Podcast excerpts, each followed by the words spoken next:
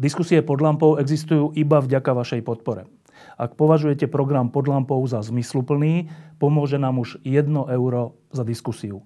Vopred vám veľmi ďakujeme.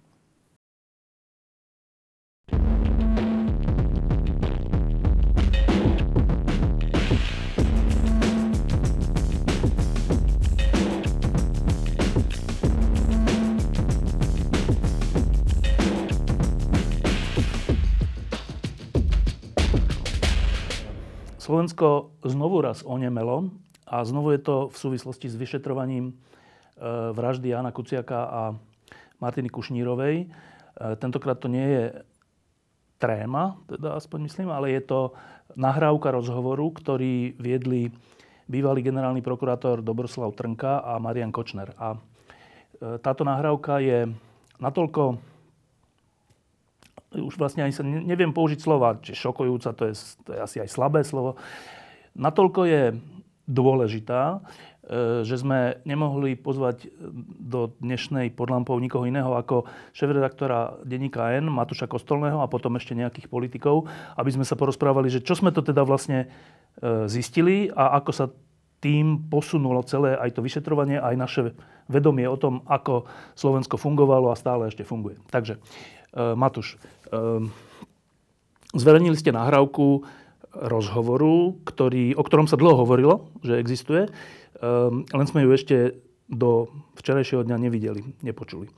Tak najprv povedz svoj prvý dojem, alebo e, čo si pocitoval, keď si to prvýkrát celé počul? Naozaj je to tak, že sme vedeli, že tá nahrávka existuje. Polícia ju mala, alebo vedeli sme o tom, že polícia ju má niekoľko mesiacov že je súčasťou vyšetrovania. Aj sme dokonca vedeli nejaké informácie, že čo na tej nahrávke je, e, prenikli je von a písali sme o tom pred pár mesiacmi. Ale keď som ju prvýkrát počul, tak e, musím povedať, že to sa na to nedá pripraviť. Čiže je to hrôza. Akože pocit e, e, počúvať naozaj dvoch e, aktérov, reálnych, živých ľudí, aby sa rozprávali týmto spôsobom o fungovaní štátu, aby rozprávali o tom, že koho zabijú, koho nezabijú, koho za čo zaplatili, za čo nezaplatili, eh, kto to vyrieši, ako to vyrieši. A vedieť, že presne v tomto prostredí nakoniec vznikla objednávka vraždy eh, Jana Kuciaka a Martiny Kušnírovej, tak to je niečo, čo sa vlastne nedá podľa mňa na to úplne pripraviť. A teda musím povedať, že, že ja som relatívne už asi uh, otrlý a zvyknutý na šeličo, ale toto, toto mnou zamávalo a teda, že nejakom, na nejakých pár momentov som si hovoril, že teda aj nejaký typ strachu som vlastne pocitil, že to nie je v poriadku, že ten, tento typ informácií sa objavuje, lebo mm, nebude to posledná nahrávka, ktorá sa, ktorá sa podľa mňa objaví. Uh, nebude to posledný dôkaz uh, tých informácií z trémy tiež, nie sú všetky ešte určite von. Myslím si, že tí vyšetrovateľia e, majú viac dôkazov v rukách a je len otázka času, kedy sa, to, e, kedy sa o tom dozvieme, kedy sa to dozvie verejnosť. A už z toho, čo vieme teraz, e, tak vlastne sú základné pocity moje tie, že je to hrozne veľa, že vlastne sa v tom človek musí strácať a topiť, pretože neprejde vlastne týždeň, aby sme nezverejnili nejakú úplne naozaj hroznú, šokujúcu informáciu o tom, ako fungoval svet okolo Mariana Kočnera a Mm, ale nie len Mariana Kočnera. Ten, to hrozivé na tom je to, že to, je, že to sa neodohráva v minulom storočí, alebo to sa nerozprávame, že odhalujeme archívy, archívy tajnej Mečiara. služby po 25 rokoch, ako sa to deje v, vo veľkých civilizovaných krajinách, kde jednoducho potom vypláva z tých archívov vždy nejaké, nejaké podrobnosti a nejaké informácie. Ale to sa bavíme o reálnej, o súčasnosti, pretože Marian Kočner je síce vo, vo väzení, ale Dobroslav Trnka je naďalej prokurátorom na generálnej prokuratúre. E, Monika Jankovská bola ešte pred pár týždňami štátnou tajomničkou za stranu Smer na ministerstve spravodlivosti a expresne si vybavila absolútne pri porušení všetkých pravidiel sa stala späť súdkyňou. Ona je momentálne súdkyňa a ona by mohla rozhodovať nejaký spor, ktorý o, ktorý, o mne alebo o tebe alebo o, o niekom, niekom z nás.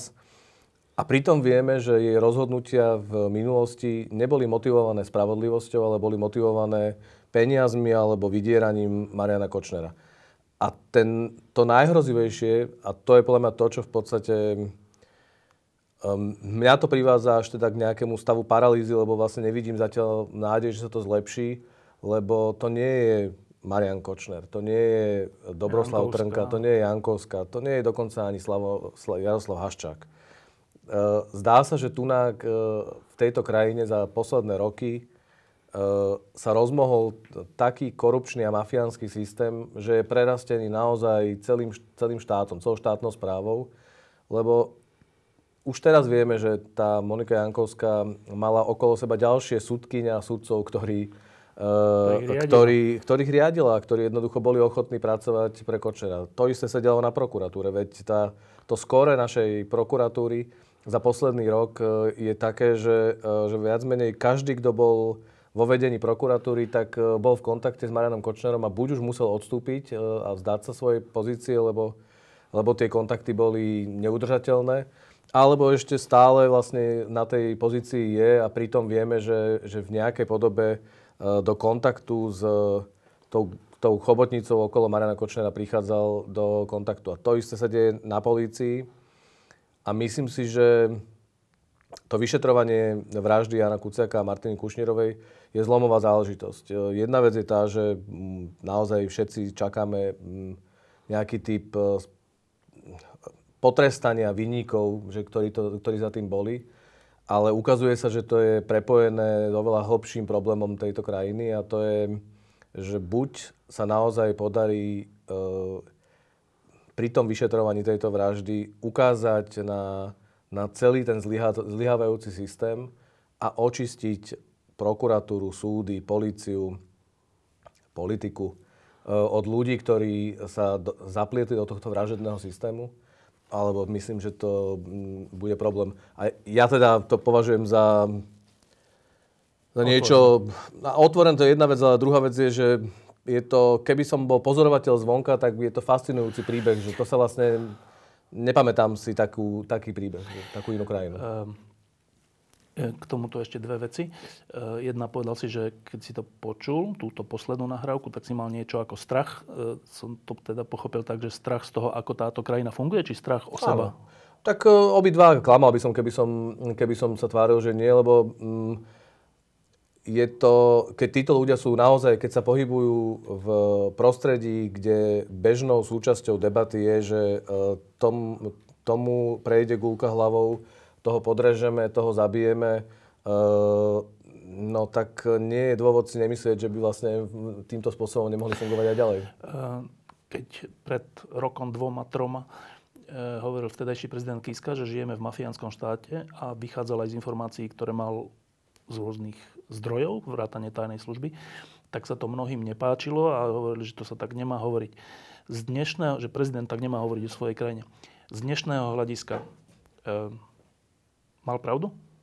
Je to presné pomenovanie mm, situácie, v ktorej sme zjavne boli už v tom čase a sme v nej dnes. E, tá debata dokonca bola veľmi zaujímavá, lebo tá debata bola ešte, sa posunula potom trocha ďalej a bola, že vlastne prezident by nemal škaredo rozprávať mm-hmm. o svojej krajine a hlavne nie teda pred e, zahraničnými, zahraničnými hostiami a, a podobne. A mne sa to zdá, že to je absolútne nepochopenie e, fungovania Eh, politiky a teda vôbec úlohy aj mojej vo verejnom priestore. Jednoducho našou úlohou a ani úlohou prezidenta podľa mňa nie je robiť PR krajine a chodiť na mm, neviem, športové, športové podujatia, večierky a strihať pásky. Ale mm, pravda, ktorú je schopný prezident alebo dnes v súčasnej dobe prezidentka povedať a pomenovať, z tej pozície prezidenta, čiže s tou autoritou a mocou, ktorú, ktorú tá, tá funkcia so sebou nesie, je veľmi dôležité. Ja si to teraz mimoriadne uvedomujem, lebo my naozaj každý týždeň uverejňujeme nové a nové e, skutočnosti, odhalenia a znova a znova sa pokúšajú mnohí priami aktéry tých odhalení, ale aj politici, ktorých sa to týka nepriamo, spochybňovať tie informácie, hovorí, spochybňovať novinárov, spochybňovať novinárskú prácu. A je mimoriadne dôležité, že sa nájdú oficiálni predstavitelia e, krajiny, ktorí povedia, že ale čo ste slepí, že veď e, toto je pravda a takto to naozaj je. A z toho pohľadu považujem aj spätne tie vyhlásenia vtedajšieho prezidenta Andreja Kisku za úplne adekvátne, oprávnené a dôležité. Ešte jedna, jeden pohľad do minulosti. Pamätám sa, ako sme tu na Slovensku, aj, aj v tom Slovensku, tej časti Slovenska, ktoré chce zmenu, ako sa tu viedla diskusia o tom, že tieto všetky veci sa vtedy diali, len sme o tom až tak nevedeli prvoplánovo, nebolo to ešte, ne, ne, nečítali sme nahrávky, trému a tak, ale všetci sme tušili, že čo sa asi tak deje. A pritom sa tu viedla diskusia o tom, že ale tak ten Fico není až taký zlý a však vlastne on je za európske jadro a teda vlastne taká vláda s ním je vlastne aj troška štandardná. Zase e, videné cez prízmu týchto nahrávok a trémy. E, čo to bola za diskusia? Ja by som to rozdelil, lebo uh, z dnešného pohľadu je absurdná tá diskusia samozrejme, pretože to nie je len Robert Fico, ale zdá sa, že mnohí predstavitelia Smeru boli súčasťou toho sveta a je podľa mňa je úplne jednoznačné, že politické, v politickej rovine nesú zodpovednosť, politickú zodpovednosť za to, že to dospelo až do tohto štádia a že to tak bolo, ale dokonca sa zdá, že, že to nie je len o politickej zodpovednosti, ale, ale že to jednoducho boli toho Eh, účastníkmi alebo minimálne, eh, minimálne vedeli o tom, že sa to tak dialo. Napríklad teda veď aj z tejto nahrávky sa dozvedáme to, že o, nahrávke, o tom, že existuje stále nahrávka Gorily, boli informovaní priamo od súčasného generálneho prokurátora pána Čižnára aj Robert Fico. Čiže celá tá hra o tom, že nech sa to vyšetrí a že on s tým nemá nič a že je to kauza druhej Zurindovej vlády, bolo jedno veľké klamstvo, pretože celý čas vedel vlastne, že niekde u niekoho tá nahrávka existuje a, a vlastne všetky pochybnosti o tom, čo sa, tej, čo sa v tom byte na Vazovove odohrávalo, uh, by mohli byť už dávno vyriešené, preto keby pán Fico uh, chcel, chcel aby sa veci vyšetrovali a prišla spravodlivosť. Tá debata vtedy bola podľa mňa veľmi jasná. To bola debata o, o našom vzťahu k Európe a tá je podľa mňa stále platná, stále, stále je dôležitá, lebo jedna vec je to, že ako, ako mafia prerastla cez, cez štát e, za posledné roky a je to ako keby diskvalifikačné. Čiže ľudia, ktorí toto dopustili alebo boli toho súčasťou, mm, ich neospravedlní ani to, že rozprávajú pekne o Európskej únii. V tom čase bola tá diskusia ale dôležitá, Eh, lebo myslím si, že akékoľvek spochybnenie Slovenska v, v Európe je, je vlastne...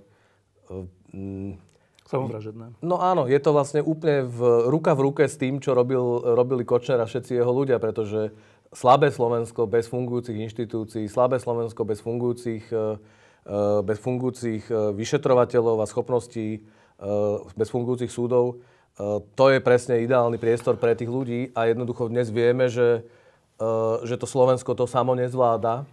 A, a ja napríklad eh, veľmi považujem za vlastne našu poslednú záchranu to, že sme súčasťou Európskej únie, lebo inak sa mám pocit, že by sme, Andrej Danko by nás už zobral do Moskvy a, a, a Robert Fico a, a Marian Kočner by nás Eh, by nás vlastne rozštvrtili a rozpredali eh, v nejakom mafiánskom porcovaní. No to ja si zase myslím, že to máme vo vlastných rukách, že, že to sa rozhodne vo voľbách, o ktorých rozhodujeme iba my, že v tom nám Európska únia nijako nemôže pomôcť. Bez debaty, ale uh, ukázalo sa, že aké to je dôležité podľa mňa už aj po vražde Jana Kuciaka, keď uh, už dvakrát sem prišiel, prišla misia Európskeho parlamentu.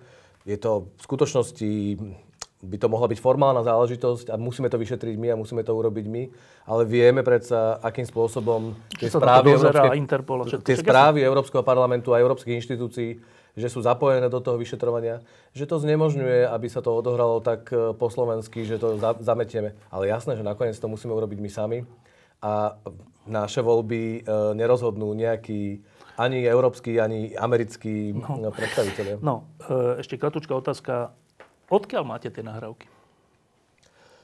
Mm, nahrávky máme zo zdroja, ktorý nemôžem, nemôžem samozrejme odhaliť, ale je verejne známe, že tie nahrávky už sú súčasťou spisu vyšetrovania Jana Kuciaka a Martiny Kušnerovej. To vyšetrovanie bolo uzavreté. V tomto momente má k ním prístup, majú k ním prístup desiatky ľudí obhajcovia uh, Mariana Kočnera, jednej, jednej strany, druhej strany, vyšetrovatelia, prokuratúra. prokuratúra. Čiže uh, tie nahrávky sú... Um, Neboli ukradnuté. Teda. No nie, my sme ich neukradli. No a teraz e, k tomu samotnému obsahu. Tak e, čo považuješ za najdôležitejšie zistenia z nahrávky Kočner-Trnka? Je to, to prepojenie, prepojenie mafie, lebo Marian Kočner je podľa mňa, teda je to zjednodušenie, ale je to mafián. Čiže to prepojenie mafie na generálnu prokuratúru. Jednoducho bývalý generálny prokurátor je podriadený Mariana Kočnera a rozprávajú sa o tom, akým spôsobom bol skorumpovaný on sám, pán Trnka. Čiže ak veci, ktoré sa rozprávajú na tej nahrávke sú pravdivé a nie je dôvod tomu neveriť, Eh, tak eh, tam je popísaná schéma, že eh, Marian Kočner s Dobroslavom Trnkom opakovane robili spolu finančné operácie. finančné operácie a aby nebol Dobroslav Trnka odhalený, tak peniaze za ňou uschovával mu Marian Kočner a platil ho, platil ho podľa potreby. Súčasťou tej operácie bol Jaroslav Haščák, ktorý podľa tej nahrávky bol ochotný zaplatiť milión eur za to, aby zvolili Dobroslava Trnku znovu za generálneho prokurátora. Je to zistenie, že, že súčasťou ich sveta a ich jazyka je jednoducho agresivita a teda násilné riešenie problémov. Ale pre mňa je vlastne je najhorší, alebo teda najzásadnejšie zistenie je to, že, eh, že ten človek je dnes naďalej na prokuratúre, že to vedeli ľudia z prokuratúry a nič neurobili preto, aby to bolo napravené, čo má pre mňa iba jediné vysvetlenie, že to považujú buď za normálne, alebo sú súčasťou tej operácie. No, e, hovoríme o súčasnom generálnom prokurátorovi Jaroslavi Čižnárovi, ktorý podľa týchto nahrávok e, počul alebo vedel o tom, že tá kauza Gorila a ten, tá nahrávka existuje, on si ju vypočul, dokonca on bol teda za vtedajším predsedom vlády Ficom s tým, že je takáto nahrávka. Hovoríme o Čižnárovi, ktorý je nadriadeným e, Dobroslava Trnku, ktorý stále pracuje teda na generálnej prokuratúre, nie že nejakej okresnej, mm. Ktorý hovorí, že ho vlastne nemôže e, odvolať, alebo teda zbaviť prokurátorskej funkcie, lebo také zákony, také pravidlá, premlčacia doba, všeličo. Teraz hovoríme o generálnom prokurátorovi členskej krajiny Európskej únie, teda toho akože civilizovaného sveta. E, keď ty si hovoril, že, že keď si to počúval, tak si pocitil nejaký strach z toho, ako to tu funguje, tak ja, ja nemám, že strach, ale že e, to, je, to je, že v rozpore so všetkým európskym, demokratickým, civilizovaným, že máme generálneho prokurátora, ktorý toto hovorí o, o Trnkovi, o tomto Trnkovi a ktorý o tom všetkom vedel. A nečítam nejaké správy alebo niečo, že by sa to išlo riešiť, že tak čo je, že čo máme, čo má byť štrajk, alebo čo má byť, že aby táto krajina mala normálneho generálneho prokurátora, to je také slovo, že generálny prokurátor, ale to je, že strážca ústavnosti a zákonnosti pre nás všetkých. A to je niečo, že Trnka vieme, ale toto je, že vo funkcii generálny prokurátor. Uh, je nejaký náznak, že sa s tým ide niečo diať? Mm, no, ak e, nedojde k zásadnej zmene e, na čele vlády, alebo teda vo vláde a v parlamente, ak teda voľby e, nerozhodnú, že ľudia majú toho už plné zuby, tak sa s tým podľa mňa nebude až tak veľa diať. Fakt je ten, že po vražde Jana Kuciaka Martiny Kušnerovej musel odstúpiť Robert Fico. A už tá drobná zmena, že nie je Robert Fico premiérom a mm, Robert Kaliňák ministrom vnútra a nezostal na mieste policajný prezident a jednoducho začali sa niektoré veci hýbať. Už tá viedla k tomu, že vieme o týchto veciach. Strašné veci. Pretože uh, ak by boli pri moci, tak som viac menej si istý, že, že veľkú časť týchto, týchto zistení, ktoré dnes vieme, by sme nevedeli a neviem, akým spôsobom by sa uberalo aj to vyšetrovanie. Čiže už drobná zmena viedla k tomu, že sa odhalujú ďalšie a ďalšie informácie. Myslím si, že tých informácií a tá závažnosť tých no. informácií je taká veľká, že sa to už nedá zastaviť. Čiže myslím si, že, eh, že tu musí nastať eh, ako keby zásadný, eh, zásadný zlom. Lebo je to ešte horšie, ako si povedal. Lebo to nie je, že dobre, Kočner, že dobre Trnka, ale, ale že čo ten súčasný generálny prokurátor, ale to treba si to znova a znova opakovať. Tohoto Dobroslava Trnku navrhol za, uh, za druhýkrát po zvolení, už, po, už bol raz generálnym prokurátorom a za vlády Ivety Radičovej ho navrhol m, najprv pán Janiš z SDKU, ale potom pri opakovanej voľbe Mojmír Mamojka z, zo Smeru. Mojmír Súčasný... Mamojka je dnes ústavný sudca. On je ústavný sudca. Uh, Monika Jankovská bola doprednedávna štátnou tajomničkou na ministerstve spravodlivosti a teraz kto je ten človek, ktorý by mal nejakým spôsobom konať. Je, konať a robiť, je momentálne minister spravodlivosti Gábor Gál. A keď sa pozrieme na to, akým spôsobom Gábor Gál koná, tak je to veľmi podobné ako to, čo robí Jaromír Čižnár. Obidvaja hovoria o tom, Nedá že sa. áno, treba to urobiť, ale my máme viac menej, nemáme možnosti, nemáme žiadne, uh, žiadne zákonné postupy, ktoré by to umožňovali rýchlo urobiť. Tak uh, v prípade pána Gála to uh, pani Dubovcová, bývalá ombudsmanka, súdkynia, veľmi jasne pomenovala, že sa to dá. Že sa to dá, že jednoducho je veľa krokov, ktoré môžu ukázať a vyvinúť tlak na to, aby sa konalo, lebo veď my všetci rešpektujeme, že súčasťou právneho štátu je prezumcia neviny. Čiže e, títo ľudia nie sú odsúdení, nie sú ani len e, momentálne ani len obvinení. Čiže ja nehovorím, že, to tak, e, že som sa rozhodol, že to tak je, ale nevidím ani snahu, aby to niekto naozaj poctivo vyšetril, bez toho, aby bol súčasťou toho problému. Čiže aj pán Čižnár zjavne nerobí všetko to, čo by mal robiť. A to nie je len v reakcii na zverejnenie včerajšej nahrávky. O tom, že pán Trnke je problematická osoba a bol veľmi blízko k pánovi Kočnerovi, sa vie roky. Veď to, že ho čakal Marian Kočner e, so šampanským na prokuratúre, lebo veril tomu, že bude zvolený, znovu zvolený za prokurátora generálneho, tak to vieme predsa všetci. A tie možnosti, ktoré oni majú, nie sú vôbec vyčerpané. Problém je ten, že e, človek má problém po všetkých tých informáciách naozaj veriť vo fungovanie štátu my znova a znova vidíme, že jednoducho to vyšetrovanie vraždy vedie, vedie k tomu, že, že sa veci pohýňajú dobrým smerom a že jednoducho, že sa, že sa odhalujú nové a nové skutočnosti a zdá sa, že teda sa tam naozaj robí dobrá robota, že, že aj v tej policii sú stále, stále ľudia, ktorým záleží na tom. Ale tak túto nahrávku Mariana Kočnera a Dobroslava Trnku má policia niekoľko mesiacov. Mm, tak je možné, že potichu e, konali doteraz a teda toto zverejnenie nejakým spôsobom dokonca teda akcelerovalo nejak, e, nejak vývoj, ale, ale pýtam sa, že nemal by byť Dobroslav Trnka už tiež teda vyšetrovaný a minimálne by mal, nemal dostávať už otázky. Dávno. Monike Jankovskej zobrala policia mobilný telefón a spolu s ňou niekoľkým sudcom a sudkyniam a, a aj prokurátorovi. Uh, ale odtedy prešiel mesiac. Uh, nemalo by byť teda ďalším krokom uh, nejaký, typ, nejaký typ vyšetrovania alebo nejaké činnosti? Možno je. No možno je a my o tom nevieme a to je problém toho, že sme sa dostali do situácie, že predstaviteľe týchto inštitúcií strátili dôveru, lebo sa ukázalo, koľkokrát zlyhali a ako hlboko to zlyhanie vlastne až ide. Ale, a možno, že oni konajú a vlastne všetko bude v poriadku. Veď ja dúfam v to, len mm, ja som z toho teda mierne teda nervózny, lebo lebo to naozaj novinári majú, majú ako keby uh, riešiť, riešiť tieto, tieto problémy? E, ešte jedna zaujímavá vec tej nahrávky. E, tam sa hovorí teda o tom, že milión korún dal šéf, milión eur dal šéf Penty a milión samotný Kočner na to, aby bol zvolený Trnka druhýkrát. Teda niekomu na tom strašne záležalo. Minimálne týmto dvom pánom. Ale vyplýva z toho ešte jedna vec, že a to potrebovali z vtedajšej vládnej koalície zo pár ľudí kúpiť, aby bol Trnka zvolený. Ale vtedajšia opozícia bola celá za Trnku, že tých ani nepotrebovali kupovať. To čo hovorí?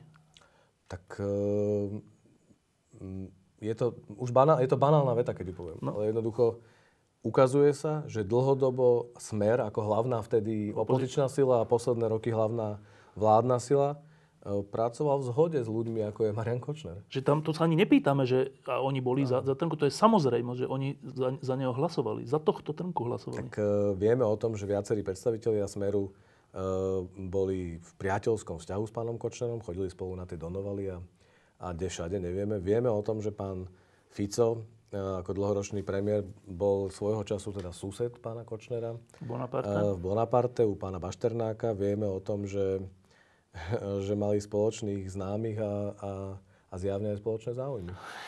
Um, posledná vec k tej nahrávke a potom nejaký záver. Tak v tej nahrávke, ako si viackrát povedal, sa hovorí aj o zabití, mŕ, som mŕtvý, budeš mŕtvý, si mŕtvý, toho podrežem. A teraz e, každý človek si musí položiť otázku, že to sú také, že silné reči, ktoré, ktorých sa občas dopúšťame všetci, že, že typu, že ja ťa zabijem, lebo si mi neuvaril kávu. Alebo je to reálny popis toho, keď Kočner hovorí Trnkovi, že oni ťa zabijú a Trnka hovorí, že ja viem, ja som mŕtvý človek. E, je to reálny... Hovo... Počúval si v tej nahrávke o úmysle, o úmysle vražd? Uh, ja som s nimi sa nestretával a nebol som súčasťou ich sveta, čiže úplne uh, neviem to posúdiť priamo, ale uh, keby sme sa o tom bavili pred vraždou Jana Kuciaka a Martiny Kušnerovej, asi by som bol presne ten, ktorý by hovoril, že pokoj, že to, že to hovoria, neznamená ešte, že to naozaj tak aj myslia. Uh, ale vieme, že, to, že sa to tu deje. Vieme, že na Slovensku sa to stalo. Sa to stalo. Stávalo sa to aj v minulosti, veď tých vražd podnikateľov a rôznych primátorov. Uh, primátorov a ľudí jednoducho tu, tu sú. Mnohé z nich neboli doteraz vyšetrené. Zdá sa, že práve kvôli tomu, že, že to bola tiež operácia jednej veľkej, jednej veľkej skupiny.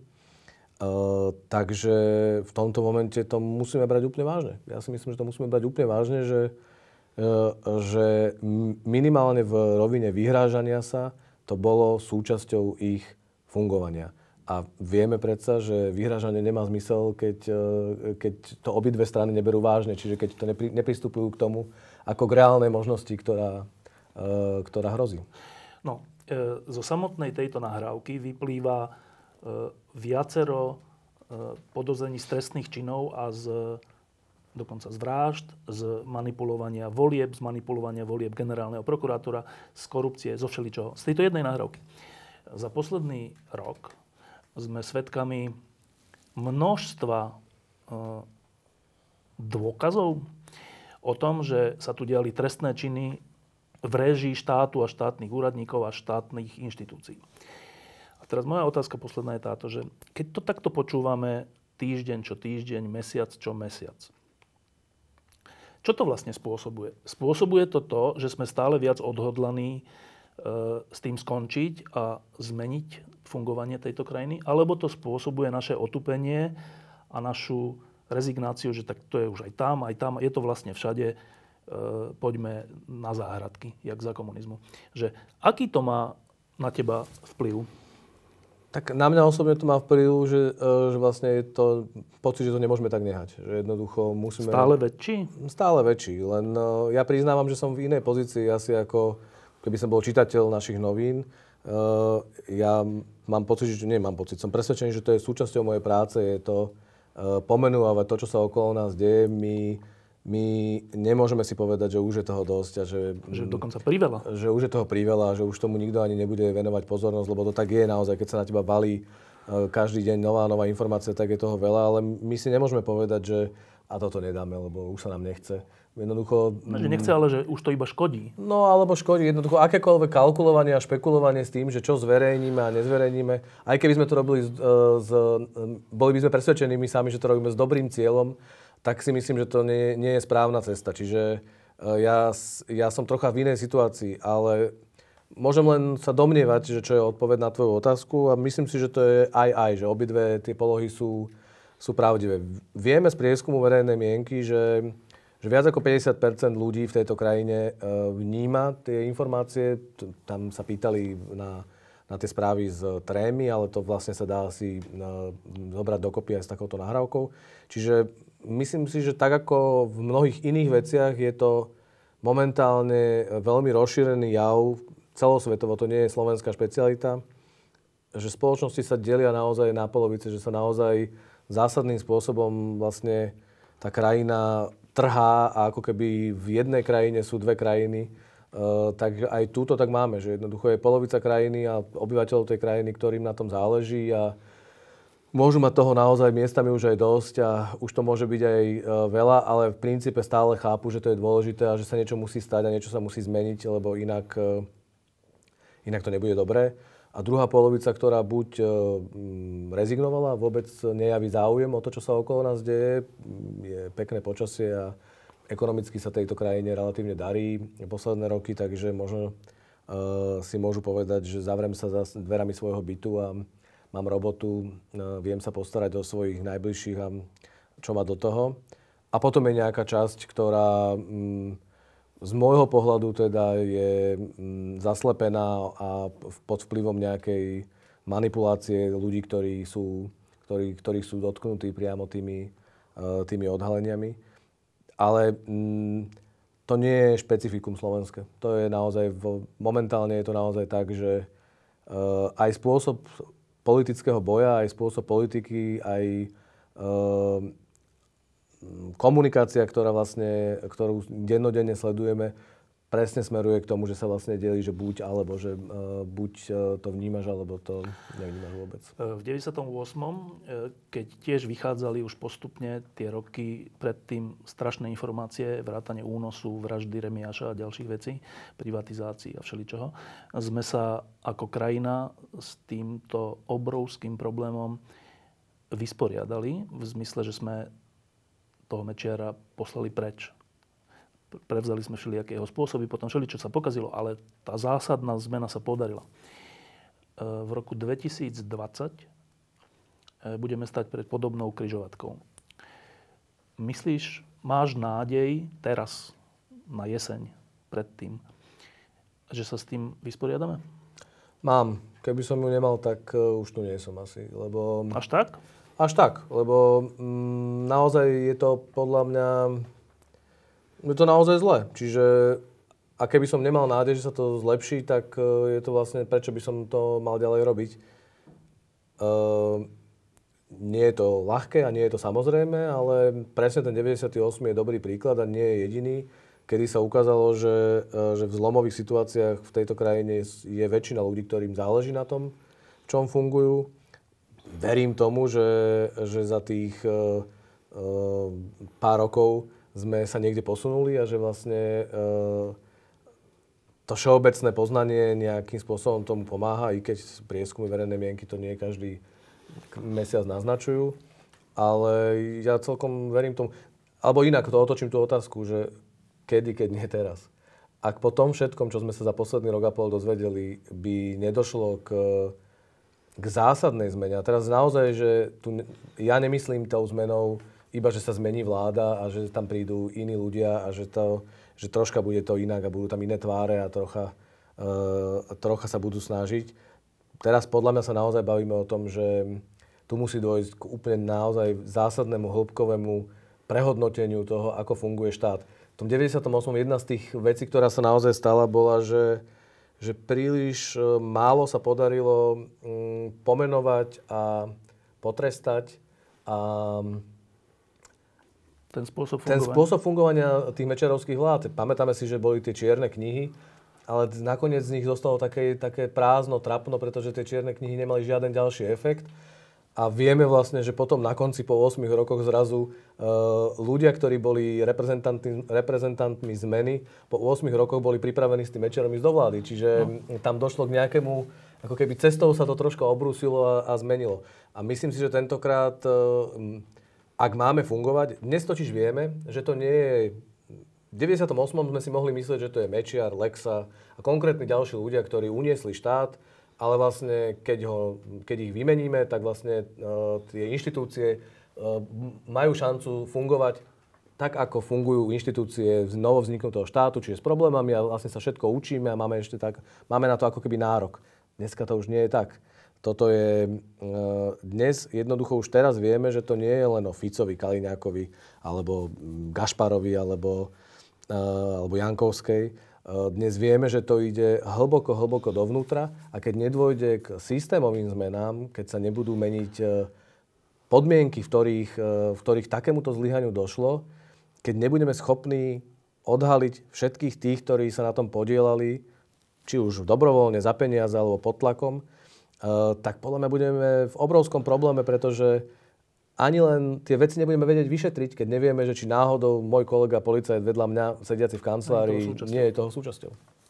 Není gen je v poslednej dobe často napádaný za to, že zverejňuje aj tú trému, aj túto nahrávku, aj ďalšie veci, lebo že tým buď mári vyšetrovanie, alebo robí niečo nekalé, alebo niečo, čo sa v novinárstve nemá robiť. E, ja chcem povedať, že denníku N ďakujem za to, čo robí a ďakujem aj Matošovi Kostolnému za to, ďakujem. že tu dnes bol. Ďakujem. ďakujem. A teraz, sa, teraz sem volám dvoch e, ľudí, od ktorých bude závisieť, či sa tá zmena, o ktorej Matúš teraz na konci hovoril, vôbec podarí a či sa potom, ak sa podarí, dá s tým niečo robiť. Tak e, vítam tu zástupcov dvoch v tejto chvíli najsilnejších opozičných strán, čo je zaujímavé, pred dvoma rokmi ešte vlastne neexistovali v tejto podobe. E, e, predseda PS spolu, teda predseda spolu, ale zástupca koalície PS spolu Miro Beblavy a podpredseda strany za ľudí Andrea Kisku Juraj Šeliga. Tak Ahoj. počuli ste troška, čo hovoril Matúš?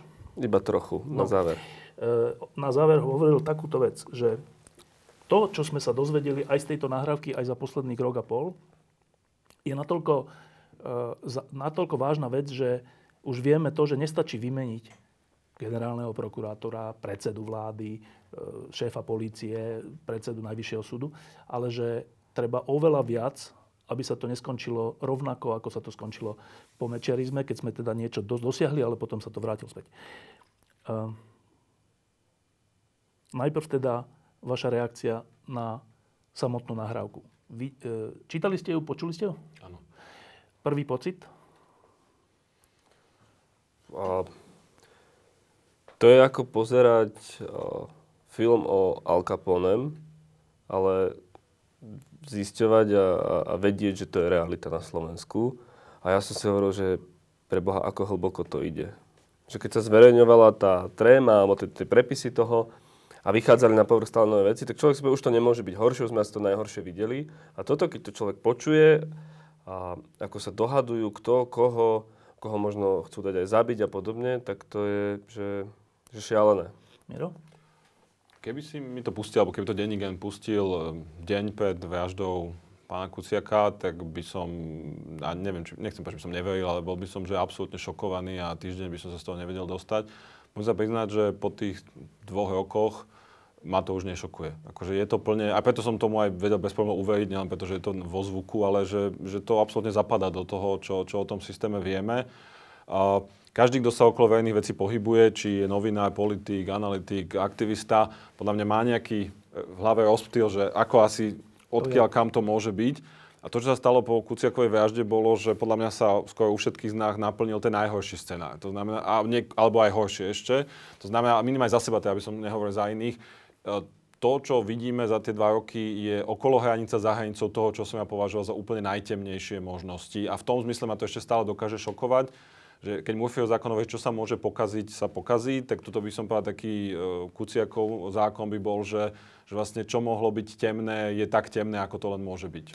Nie, kedy si Peter Zajac, bývalý politik, e, aj poslanec, aj zakladateľ VPN, povedal, že e, ja som bol vtedy novinárom, bol politik, ale že vieš čo, že keď píšeš o politike, tak vždycky, vždy maj na pamäti, že je to horšie, než si myslíš. Že, horšie, než pripustíš. Že ešte je to za tým. Trocha sa to potvrdzuje, teda naozaj táto, táto formula, že vždy je to horšie, než si ešte aj novinár môže dovoliť myslieť. No, táto nahrávka hovorí o viacerých veciach, tak najprv si krátko prejdeme o akých a potom prejdeme k riešeniam. Tak prvá vec. E, tá siaha ešte do minulosti k voľbe generálneho prokurátora. Ty si vtedy, Miro, bol poslanec, si to zažíval. E, hovorí, že Marian Kočner dal milión eur a Jaroslav Haščák dal milión eur niekomu, aby bol Trnka znovu zvolený za generálneho prokurátora. A teraz niekomu je z, z povahy veci, niekomu z vtedajšej vládnej koalície, radičovej koalície, lebo opozíciu mali, mali, celú v rukách. E, 2 milióny eur nie je tak málo peňazí. A potrebovali 4-5 hlasov. E, my dodnes nevieme, ako to bolo, že kto bol vlastne ten predmet úplatku, na to, aby bol Trnka zvolený. E, ty si bol vtedy poslanec SDKU, malo sa za to, že možno aj z SDKU. Oni v tej nahrávke hovoria, že z SDKU sa nikoho nepodarilo, teda Trnkovi, že sa nikoho nepodarilo, asi sa snažil, ale nepodarilo, neviem. Teda prvá otázka. Vyplýva z toho, že to boli štyria ľudia z mostu? Ja nechcem byť nespravodlivý, lebo ja si práve pamätám, že, alebo teda vždy som bol ten, kto pripúšťal aj to, že presne mohol byť zlyhať, byť kúpený aj niekto z mojich ex-kolegov z SDK. Akože ne, ne, nechcel som na niekoho ukázať prstom, lebo naozaj nemal nikdy žiadne informácie, ani len také a klebety sú. Ale, ale potom, čo sa dialo okolo toho, som bol tak znepokojený a neistý, že, že som si hovoril, že možno je to aj niekto z mo- mojich kolegov. Takže nechcem som teraz, keď sa potvrdilo, povedzme, ho, ako mne sa aj veľmi uľavilo, lebo hoci človek nemôže znášať úplne zodpovednosť za iných, predsa len boli to vtedy moji kolegovia. Takže na sa mi uľavilo, že SDK to nebolo a nechcem by som teraz povedať, že som si istý, že je to, že je to most, ale poviem to tak, že myslím si, že vo vtedajšom klube Mostu bolo najviac ľudí, s ktorými sa ako keby vedeli Kočné, Haščák a peniaze rozprávať. Takže v tom zmysle si tomu verím, ale či to boli 4, 3, 2, či ešte kúpili niekoho niekde inde, to, to by bolo, hovorím, tak ako som bol kedysi podozrieval nespravodlivý možno môjim kolegom, nechcel by som teraz krediť niekomu z KDH alebo z SAS. Juraj, ty si bol vtedy, to, to hovoríme o rokoch 2010-12, No, ty, ty si bol vtedy na vysokej škole. Na vysokej škole. E, trocha si vnímal tu vtedy no, jasné, jasné. mega diskusiu o podplacaní alebo o, no, o zvolení, nezvolení Čenteša a zvolení Trnku, nezvolení Trnku. Ale to... Čo si o tom dnes myslíš, keď si toto počul? No takže to dáva podstatne väčší zmysel, lebo ja si pamätám, jak sme vtedy na škole debatovali o tom, že čo robí SDKU, ak sa nemýlim, bol to pán poslanec Janiš, uh-huh. ktorý navrhol Trnku. Uh-huh. A doteraz si pamätám Ivetu Radičovú, ako tam teda vystúpila a hovorila, že pre ňu je toto nepriateľné. Potom povedala, že ona nie, že, ona, že skončí s vládou. Áno, áno, tak to pokračovalo. A potom tak ja som sa dosť uh, venoval a stále ma baví a bavilo ústavné právo, takže to potom nabralo aj tento rozmer, že, že zrazu, zrazu mala byť tajná voľba, muselo sa to meniť, potom musela byť verejná voľba, Fico sa im všetkým smial, že vy neviete si vlastne ani zvoliť generálneho prokurátora bez toho, aby ste museli účelovo meniť zákon. Tam sa ešte predtým menil, menil zákon. No a potom Samozrejme, Ivan Gašparovič úplne na to kašľal, že je, bola to pre ňo terciálna otázka, menovanie pána, pána Čenteša a celá tá sága o tom, že ako ústavný súd musel rozhodovať, ako nakoniec bol zvolený Jaromír Čižma, Čižnár a podobne. Ale späť, späť k, tej, k, tomu, k tomu Trnkovi, že zase on v tom období, čo si ja pamätám, na nás, akože na partiu mladých študentov práva, nepôsobil zle. Nemali sme ten typ informácií, ktoré ste mali vy dvaja, ale tá mienka, ktorá o ňom bola, že je to taký akože pán, ktorý Vojak bývalý. Hej, niečo, niečo robí, trošku tak zvláštne sa vyjadruje miestami, ale nebolo to, nepamätám si, že by to bolo také synonymum akože korupcie a zneužívania ako napríklad neviem, Vladimír Mečar, hej, alebo, alebo podobne, ako najextrémnejší príklad. Že toto, ta, toto tam nebolo, no ale to videli všetci, hej, že ja si myslím dneska sa to také potom, že to bol asi základ, a to Mírov je lepšie, konca radičovej vlády, no, tá, táto voľba. No? Ak môžem, podľa mňa z toho je, bolo niekoľko poučení, ktoré neviem, dodnes, aspoň pre mňa nezaznievajú alebo nezaznievajú často. Je to základné poučenie, ktoré málo zaznieva, hoci ty si ho teraz v tej otázke vlastne povedal, bolo, že v tej dnešnej koalícii, v tejšej opozícii Smer, SNS a kdokoľvek s nimi, vlastne neprebieha nejaký zápas o povahu krajiny. Tam je ten zápas rozhodnutý. Takže za ich vlády ako keby situácia jasná. Však iba pripomeniem, že pri tej voľbe Trnku nebolo treba podplácať Smer, lebo ten bol celý za Trnku. Ani SNS, presne. No.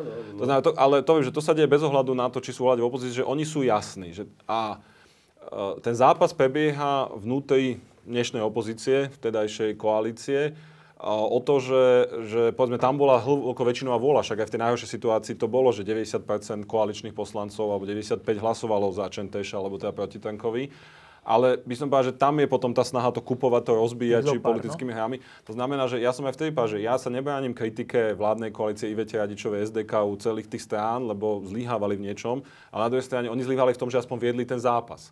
A to druhé poučenie totiž to je, že ten zápas sa oplatí viesť, lebo ja, ako som to vtedy vnímal ako začínajúci poslanec, tak to bolo práve o tom, že pre tou prvou voľbou, lebo to, čo vieš ty o tej Ivetinej, aj že Iveta musela, to bolo pre druhou voľbou. Ale pre tou prvou voľbou to bolo práve tak, že to ako keby, že veľa informovaných ľudí bralo tak, že ten tanka to má isté. Že on to má vybavené na oboch stranách, aj v sme, aj v dostatočnej časti vládnej koalície. A keďže generálny prokurátor je hrozne mocný, nikto sa mu nechce vzopäť, takže ako keby tí, čo sú proti, to lebo niečo majú za ušami, tak budú za... Že, akože, že, že keď je to aj tak, tak to bude, tak na čo voči tomu nejak sa, sa, sa stavať. To znamená, že on práve vyzeral hrozne mocný, že to má vybavené naprieč politickým spektrom A vďaka novinárom, aktivistom, e, aj Ivete Radičovej a ďalším sa to potom podarilo zastaviť, čo na jednej strane teda viedlo aj k tej traume, ale podľa mňa to aj ukázalo, že sa tu oplatí bojovať. Lebo naozaj v auguste 2010, dva mesiace po vytvorení vlády, si boli skoro všetci ako keby relevantní ľudia istí, že ten tanka si to vybavil. Dobre, a teda otázka na teba, iba posledná k tejto téme. E, čo to bol za jav, že tvoj kolega poslanec SDK Janiš navrhol za tejto situácie Trnku? Vieš do, odpoveď? Uh, neviem ju, že by som ju vedel, viem ti povedať, čo si o tom myslím. Uh, ja som bol vtedy nový poslanec, naozaj bol som asi 6 týždňov v parlamente, v júli začal rokovať parlament a nikto nás o tom neinformoval, ja som sa dozvedel rovnako z médií, ako kdokoľvek iný zrazu, že Janiš navrhuje tanku. Ako povedal aj Juraj Šeliga, v tejto ešte nebol tak, že by Tanka bol to, čo dnes, ale bol to dostatočne, ako bolo to meno, ktoré ja by som teda určite nikdy nenavrhol a mal som o ňom informácie. Bol to úplný šok, že niekto z SDK to Pre, Presne, takže ako keby, hovorím, že nebolo to ako je to dnes, ale bolo to dostatočne negatívne na to, aby ma to šokovalo.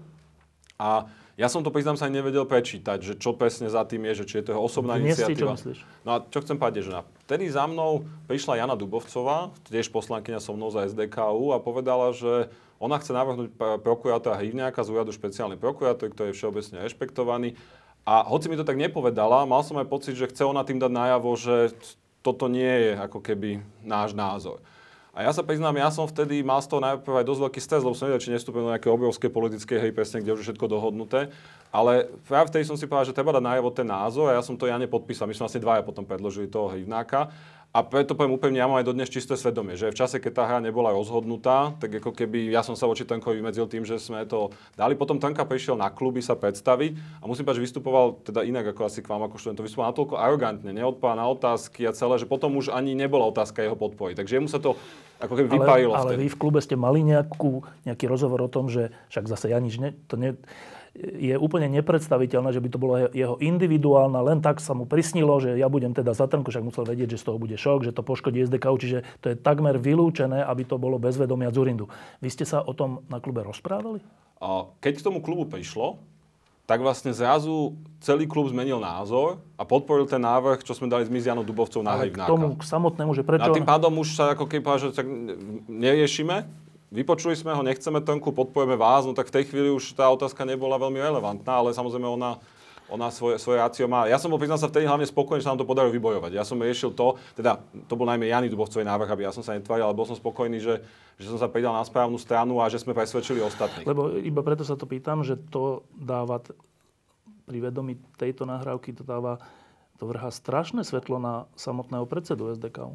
Ten návrh na trnku vtedy to je asi otázka na Janiša, že naozaj ako to, ako to dá. Lebo hovorím, po tom, čo sme tej nahrávky počuli, lebo keby sa ma Bobby spýtal pred týždňom, myslím mimo kam je, ale osobne, že či si myslím, že Janiš za ňo hlasoval, tak vychádzajúc z toho, že ho nominoval, by som povedal, že asi áno. Dnes vieme, že tak není. Tak ja preto by som nechcel, vieš, že teda je veľa všelijakých takýchto logických záverov, ktoré sa vyvodiť, ale nie všetky sú pravdivé, ako zistujeme. Takže ja by som dneska nechcel teraz byť ten, kto na niekoho ukáže prstom len preto, že to tak pôsobí.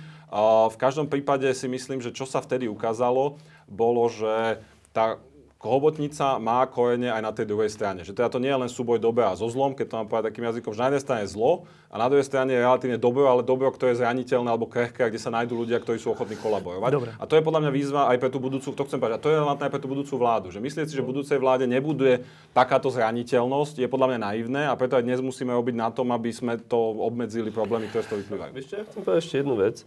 Uh, že ono sa treba pozrieť aj takto spätne, a že už máme ten luxus, že sa pozerať do, do minulosti, že na to, kto bol vlastne Dobroslav Trnka a ako sa on stal um, generálnym prokurátorom ten, ten prvýkrát a aká bola tá vlastne jeho kariéra, že on, a to viem povedať dnes, keď si to človek tak viac akože pozerá a sa do toho podstatne viac ponoril a podľa mňa to má presah, že, že, že je v tom niečo pozitívne, paradoxne, je, že že v minulosti neboli také veľké mm, nároky a, a kritéria na výber verejných funkcionárov, ako má dnes čas spoločnosti. Nebudeme hovoriť o smerákoch a ďalších, ktorí tieto kritéria nemajú. Videli sme to pri voľbe ústavných sudcov.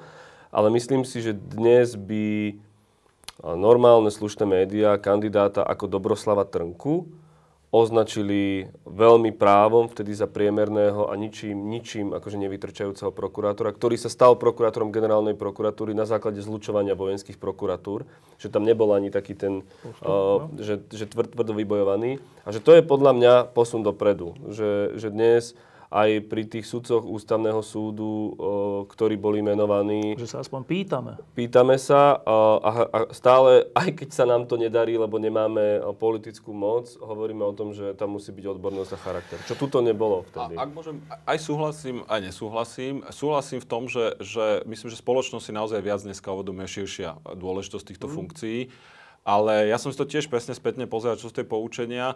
Lebo Dobroslav Tenko navrhol Ivan Šimko. Ešte prvýkrát, ešte keď... Áno, ešte prvýkrát.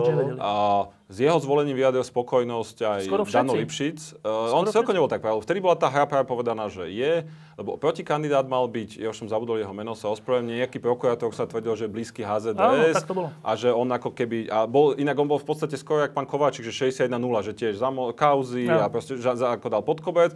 A že teraz prichádza nový, mladý, nezaťažený uh, pán Tanka, ktorý aj pri odpočúvaní novinárov konal správne. To znamená, že práve tam bola vybudovaná stoj. To nebolo, že volíme čiernu skrinku. Bola vybudovaná stoj, že nový mladý nezaťažený. A to, čo súhlasím, že, že sa deje, je, že je väčší záujem, ale ten záujem má význam len vtedy, ak je dobre štrukturovaný. To znamená, že ak sa naozaj pozrieme do pozadia. Lebo napríklad dneska tiež už vieme z tých nahrávok, som predtým som zachytil, že že Kočner už vtedy nejakým spôsobom sa okolo tanku hýbal. To znamená, keby bolo poriadne... Čo sme prever... nevedeli. No. Čo, no ale, ale čo som povedal, že keby bolo vtedy poriadne preverovanie pozadia pána tanku a tak ďalej, tak je pravdepodobné, že by mnohé tie veci vyskočili. To znamená, čo chcem povedať je, že Záujem je, ale ten záujem vedie k lepšiemu výsledku vtedy, ak je naozaj prevetraný ten kandidát zo všetkých strán, vrátane možno asi aj nejakých bezpečnostných zložiek, ale aj verejnej kontroly, lebo inak sa nám môže stať, že naozaj príde zase nejaký nový mladý nezaťažený, ktorého nám bude predaný ako teda, oh, povedzme, proti Kováčikovi, proti Čižnárovi a o 14 rokov si budeme znovu ťahať vlasy. To si, no? to si pamätáš, že aj na Kováčika sa takto pozeralo. No, presne.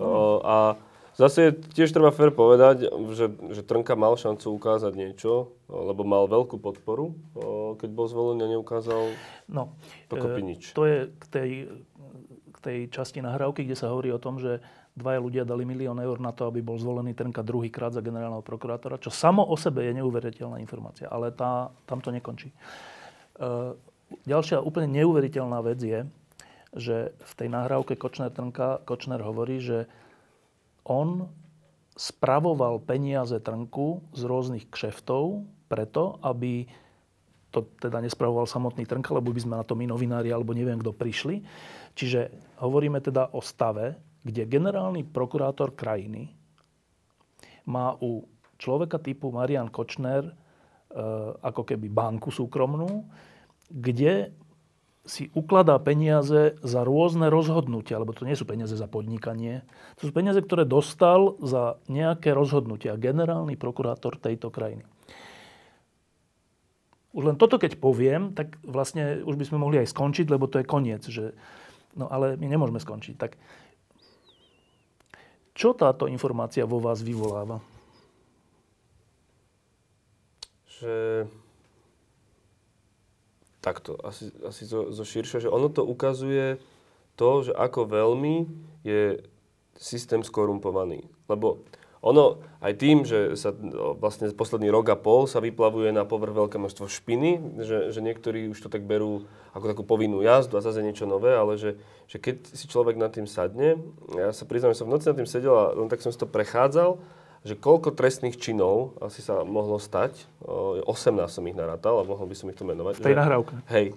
A, a koľko ľudí tam je, že, že ktorí sú súčasťou toho. Súčasťou toho to, sú, to sú šialené veci, to je od nejakého starostu maďarskej dediny, dediny po šéfa finančnej skupiny, prokurátorov a podobne, že, že tá hĺbka je šialená. A ja, ja si myslím, že my sme došli do takej fázy, že po voľbách, ak sa podarí zostaviť uh, normálnu a dobrú uh, vládu, uh, tak bude musieť byť zriadená uh, nejaký typ komisie, ktorá sa pozrie na toto obdobie a vyšetrí celý ten, ten rozsah toho, že čo sa vlastne na tej prokuratúre, v polícii a na najvyššom súde dialo.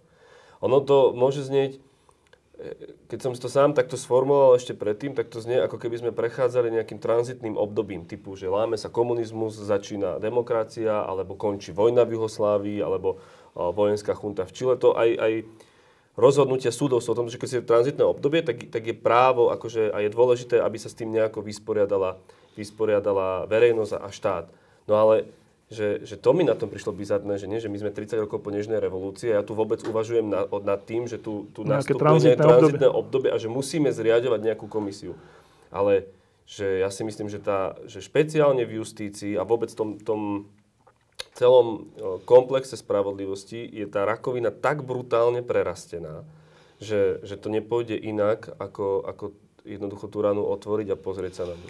Tam je veľa že dobrých ľudí, Akurát, že takíto ľudia, ako bol Trnka, Kočner a ďalší, že oni, oni ten systém tak skrivili, že my dnes ani nevieme, potom, že čo všetko, čo všetko vypláva. Nehovoriac o tom, že, že stále je časť polície, časť prokuratúry a časť súdnictva, ak nie, povedzme, že v nejakom úľaku alebo v take, takej opatrnosti, uh, tak možno v područí, v područí, v područí smeru. Ja, Videli sme, čo sa dialo po vyšetrovaní vraždy Jana Martiny, že keď dostali voľné ruky, keď Tibor Gašpar musel odísť. Ja si neviem dobre predstaviť, eh, že čo všetko vypláva na povrch, keby policia a prokurátor bola úplne slobodná. Miro, eh, v tebe čo vyvoláva informácia, že z tej nahrávky, že eh, Kočner spravoval peniaze generálneho prokurátora získané za rôzne služby? Mne to hovorí, že naozaj totálne zlyhali uh, všetky spoločensko-politické mechanizmy, ktoré majú eliminovať ako kebyže zjavne nevhodných kandidátov. Lebo naozaj, keď sa späť na to pozrieme, tak Dobroslav Tanka nie je príbeh niekoho, kto je veľmi múdry, talentovaný, vzdelaný a čistý a koho v nejakej chvíli zlomia. Taký ten balzakovský príbeh. On je niekto, kto zjavne z toho nahrávky, to je tiež jasné, tak ako sa rozprávajú, že ten ich vzťah je dlhoročný, a ten jeho takýto prístup k spravodlivosti je tiež dlhoročný. To znamená, že Dobroslav Trnka sa ako keby neurobil 180-kový stupeň v úrade, len ten obrovský silný úrad ho ešte viac deformoval a posunul ho možno k vyšším sumám a k bezohľadnejším aktom. To znamená, to je, ako nechcem to otvárať znovu, ale to je tá téma, čo sme aj predtým, že nám absolútne zlíhava výber ľudí do najvyšších funkcií zo strany či ich profesí, lebo tam bolo kopec ľudí, ktorí museli vedieť, kto je tanka, ale nikto sa ani, ako myslím vo význame, že minimálne má veľmi pragmatický prístup ktorí sa neozvali, alebo že sa stretáva s Kočnerom, ktorý už aj vtedy bol jasný, od Markízy sme vedeli, kto je, kto je Kočner, možno nie tak tiež veľmi a, a tak ďalej. A, takže to, to vo mne vyvolalo, že nám to úplne zlyháva. Že jednoducho, ak je takýto človek schopný stať sa generálnym prokurátorom, tak potom sa môže tak dokoľvek čokoľvek. Viete, ak sa hovorí, myslím, že Nero urobil zo svojho konia generála, tak presne, že, že v podstate nie sme o nič lepšie na tom, ako, ako im v tomto, v tomto, v tomto období. Druhá vec z hľadiska riešenia, ale čo to vo mne vyvoláva, je, že si myslím, že okrem tej potreby samozrejme vymeniť tých top ľudí, o ktorá je nespochybniteľná, si myslím, že treba otvoriť diskusiu o tom, že či práve je dobré mať všetko v tom jednom vajíčku. Lebo, lebo my dneska, tá, to, toto je tak dôležité aj preto, že dneska naozaj generálny prokurátor je v podstate pán celého systému a naozaj, keď si raz kúpite generálneho prokurátora, tak máte kúpený systém do veľkej miery. Slovami, krásny, zastaviť každé stíhanie. Krásny príklad bol to, že on mal preto schovanú tú nahrávku, lebo povedal presne, že do jeho trezoru nikto nikdy nemôže prísť. E, to znamená, e, ja by som napríklad, keď sa aj pozrieme na iné krajiny, e, kde sa darilo, či Taliansko, niečo Španielsko, Francúzsko, Južná Korea a tak ďalej, tak väčšinou to práve nebolo postavené na tom, že nejaký rytier bezbázne a Hany sa stal generálnym prokurátorom a on to potom z hora celé vyčistil. Jediný taký príklad, e, že generálnym je podľa mňa Česko, ten najvyšší štátny zástupca, ale aj ten je, tie, nejaké limity. Ale, ale ale tam je to špeciálna prokuratúra, zase, zase to je iné. Ale čo chcem tým povedať, že väčšinou sa to stalo cez to, že jak trošku pri ako vidím, že sa ako keby v dobrom utrhli niektoré zložky. Že niektorí štatoční prokurátori, policajti, keď sa vytvorila klíma, alebo ich nebolo možné zastaviť, tak tak išli. A keďže tá špina je naozaj tak zažratá v tom, že ja úplne súhlasím, tak ja to poviem blbo, že podľa mňa dneska je takmer úplne jedno, čo by začali vyšetrovať, lebo všetky kroky nakoniec vedú do tej istej cen hlavy chobotnice. Takže ja napríklad za Považujem za hrozne dôležité, aby sme riešili, kto bude budúci generálny prokurátor, ale považujem za rovnako dôležité, aby sme riešili to, aby to nebolo to najdôležitejšie, respektíve aby celá spravodlivosť nestala na tom. My dnes máme systém, kde každý prokurátor napríklad vie, že keď sa veľmi znepáči generálnemu prokurátorovi, tak v podstate je po ňom, lebo tých možností z hľadiska preloženia, zastavenia a tak ďalej je príliš veľa. A, a zároveň uh, oni dneska vedia, že aj keď musí byť prokurátor je trošku lepšie než policii, že sa nemôžu spolahnúť úplne na solidaritu. Jednou z mála bol pán Špírko, že on keď po ňom išli, tak sa tí prokurátori k nemu postavili pomerne solidárne, ale vo väčšine prípadov tak nie je a v policii tak nie už vôbec. Tam, keď sa vyhadzovalo, tak nikdy nebolo, že by ostatní policajti sa postavili. To znamená, ak sa nie je možné spolahnúť na profesnú solidaritu, musíme ich viac ochrániť. Musíme napríklad zabezpečiť to, aby ten prokurátor vedel, že keď pôjde po niečom tvrdo, tak, ho, tak nie je možné ho len tak ľahko odstaviť, ako to napríklad sa dá dneska. Dobre, ešte jedna vec k tej nahrávke a potom pôjdeme k riešeniam. Tak k tej nahrávke. Tá, tá samotná nahrávka e, hovorí teda o tom, čo sme teraz e, popísali, teda o tom, že generálny prokurátor mal peniaze za kšefty a za korupciu uložené u Kočnera, že, e, že záujem rôznych ľudí, aby bol Trnka generálnym prokurátorom, bol až taký veľký, že dali milión eur na to, aby zaplatili niektorých vtedy koaličných poslancov. E, toto, toto vieme z tejto nahrávky. Z tých iných e, strém vieme ďalšie veci a tá moja otázka k tej minulosti, kým sa dostaneme k budúcnosti, je, že keď si to dáte všetko pred seba, trému, vraždu, túto nahrávku, všetko, čo sme sa dozvedeli. Vy ste opoziční politici, ktorí majú ambíciu vyhrať voľby a zmeniť to, a k tomu sa nedostaneme, ale teda ako politici, e, vy vlastne pred sebou máte veľké zadanie, že to celé je, rovno, rovno máte zadanie, že čo v tom zadaní vidíte? Čo je to za zadanie, ktoré, ktorého sme dnes všetci nedobrovoľnými svetkami? No ja si myslím, že to je vrátiť Slovensko všetkým ľuďom, že to nie je len slogan a to má viacero vrstiev a krokov. V prvom rade je pomenovať naozaj pravdivo do hĺbky to, čo sa tu stalo, kto za tým je a, aké to má veľké dôsledky. To znamená, tak ako je to dneska pri tom Trnkovi a Kočnerovi, aj Haščákovi a, a ďalších, byť schopný povedať, pozrite, toto oproti nám stojí, toto sa snažilo ukradnúť a uniesť našu krajinu. Časť tých ľudí, napríklad asi pán Kočner, je za objednávkou vraždy Jána a Martiny. Že toto je ten korupčný systém. Mali by sme o tom vedieť, musíme o tom vedieť, takto to tu je.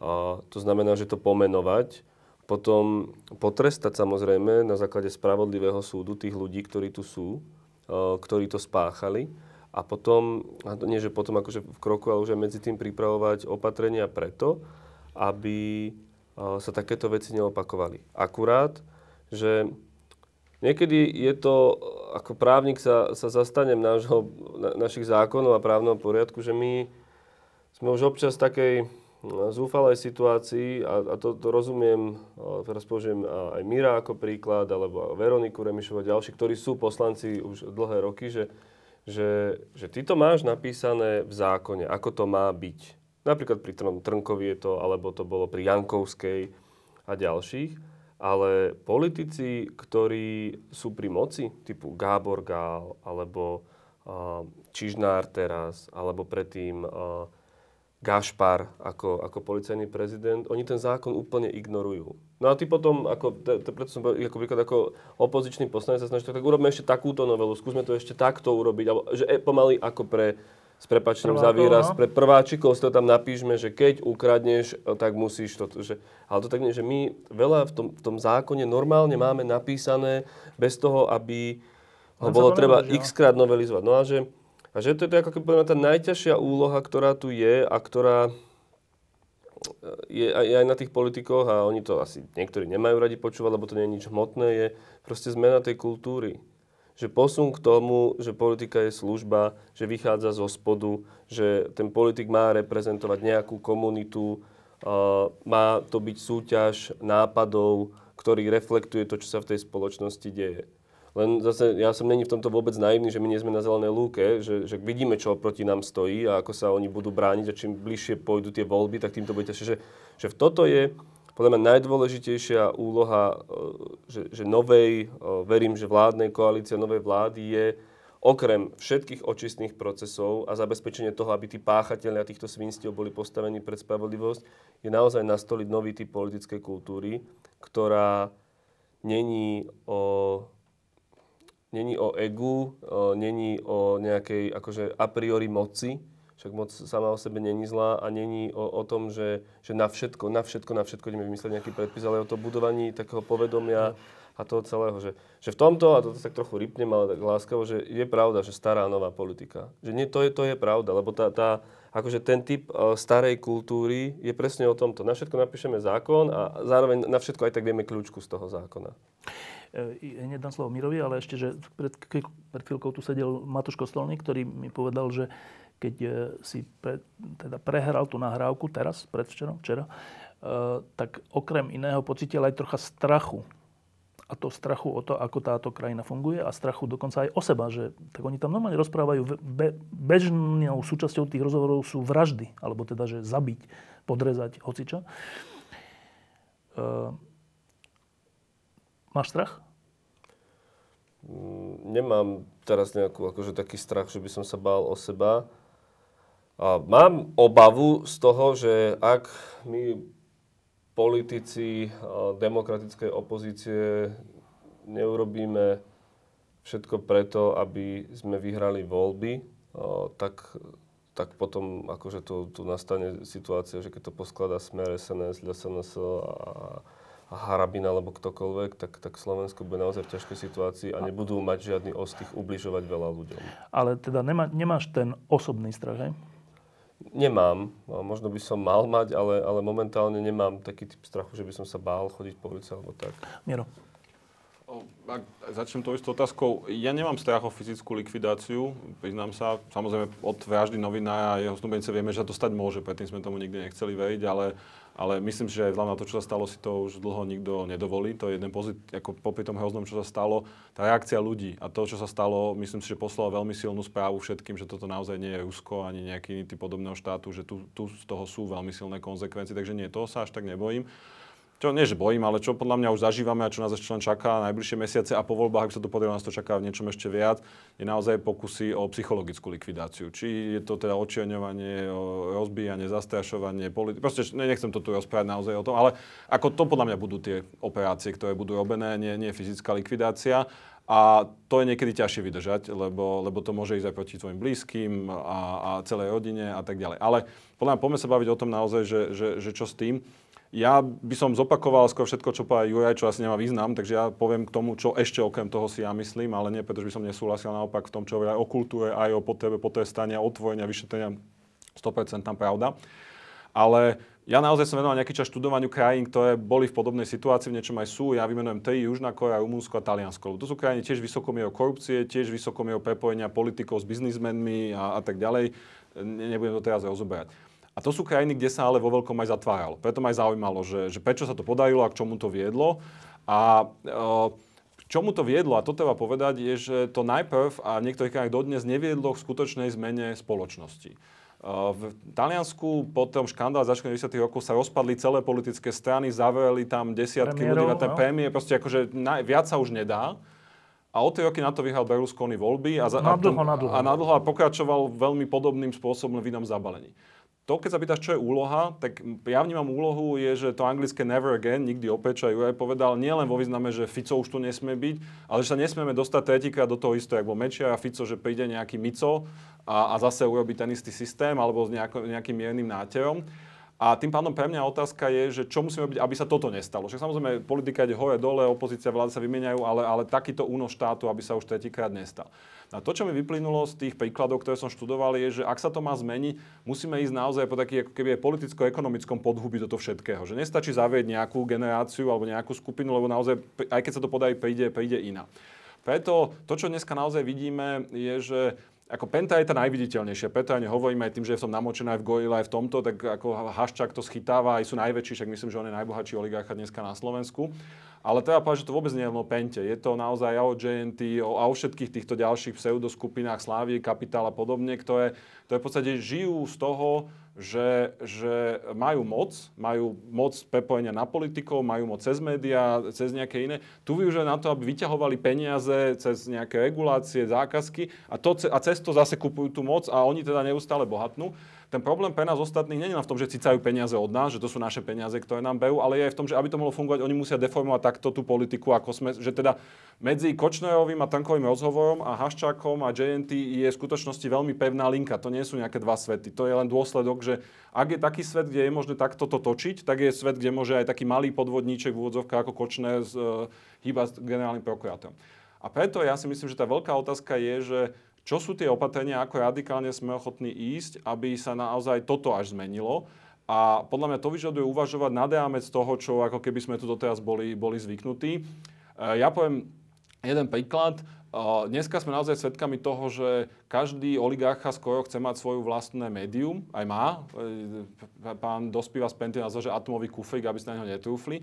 A je napríklad podľa mňa úplne otvorená otázka aj po tých skúsenostiach od nás aj z Českej republiky, že či by malo byť priateľné, aby niekto, kto obchoduje so štátom vo veľkom, teraz nemyslím niekto, kto dodá dvakrát dve bandásky banánov, ale proste niekto, kto vo veľkom obchoduje so štátom alebo má veľké regulačné, kto je v zdravotníctve, či má vlastniť média. Podľa mňa to je úplne legitimná otázka, ktorú dneska si musíme klásť. Nie preto, že ja by som bol priateľ regulácie za, všet, za, za všetkým, ale myslím si, že ak tento kruh neprestrihneme, ak bude naďalej možné, tak jednak sa nám mnohé tie veci nepodaria, lebo presne tie oligarchické médiá spustia kanonádu na tú budúcu vládu. Ale dokonca aj keď sa podarí potrestať konkrétnych jednotlivcov, tak si kúpia nových politikov. Takže toto je tá výzva, že, že čo to naozaj vyžaduje, aby sa to už nestalo. Nie len koho zavrieť, lebo to podľa mňa je niečom chybné. To som aj rád, že Juraj ako keby nešiel potom tako po prvom, lebo ja chápem, že ľudia túžia po spravodlivosti, že ľudia túžia, aby tí, tí, čo naozaj evidentne nás tu obabrávali, klamali, kradli a dokonca aj vraždili, aby za to sedeli. Ale, ale pokiaľ sa limitujeme len na to, tak hovorím, budú tu, budú tu nejakí iní. Lebo ja pripomínam to, že keď Kaliňák začínal, to už tiež si pamätáme len my starší, tak to bol najväčší sympatiak. Ešte aj medzi novinármi ho väčšina mala rada, lebo presne bol výrečný, mladý, ako taký sympatický, proste vôbec nebol arogantný, nevyzeral ako arogantný zlodej. A nejaký nový Kaliňák sa nájde vždy. Určite už dneska niekde sedí, možno aj v posluchárni právnickej fakulty finišuje a už sa teší na to, ako to, ako to rozbehne. Keď o tom teraz hovoríte, tak, ma, tak som rozmýšľal, že, že v akej sme my situácii. Vy hovoríte, že treba vyvodiť zodpovednosť, vrátanie trestov a treba nastaviť nové veci. A teda ja som zažil 89., kde padli komunisti, ale zodpovednosť vyvodená až tak nebola z rôznych dôvodov. Teraz nebudem hovoriť, že či boli silné alebo slabé, ale nejaké boli. Potom som zažil pád e, mečerizmu, kde zase sa o tom hovorilo, že treba vyvodiť zodpovednosť a nebola vyvedená z rôznych dôvodov. E, že skoro to vyzerá tak, že my sme krajina, ktorá má takú mentalitu, my ľudia tu máme takú mentalitu, že ak aj nad niekým zvíťazíme vo férových voľbách, tak potom nie sme schopní spravodlivosti. Asi nám je to blbé, že však aj oni sú vlastne Slováci, to sú naši kamoši často a tak.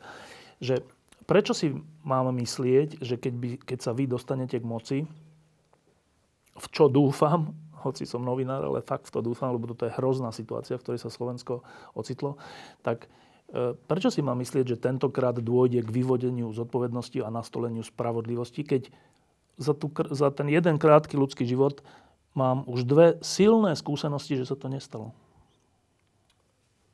No, môžem, môžem ti povedať to, že lebo nás poznáš, Mira poznáš dlhšie, mňa poznáš kratšie, že nám môžeš veriť, verím tomu, že nám môžeš veriť, že to je ako keby ten rozmer kam sa chcem dostať, že aj v tých našich stranách, či v Za ľudí, v Spolu, alebo aj v PSK a v ďalších stranách sú ľudia, ktorí majú za sebou nejaký typ príbehu, boli v zlomových situáciách a nejako, nejako sa rozhodli. Lenže, že, lenže ja som v 90. roku, 89. tiež poznal tých ľudí e, VPN KDH, ktorí no. boli, mali tiež dobrý príbeh za sebou, vrátanie sviečkových demonstrácií, všelijakých ekologických hnutí, odporu voči režimu.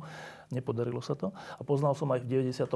tých ľudí, ktorí išli vyhrať voľby a ich nakoniec vyhrali a mnohí z nich boli fakt, že dobrí ľudia. A tiež sa to nepodarilo. No, čiže prvá vec je to, čo som chcel povedať, že to je ten personálny alebo osobný rozmer. Druhá vec je, že politik má byť kontrolovaný.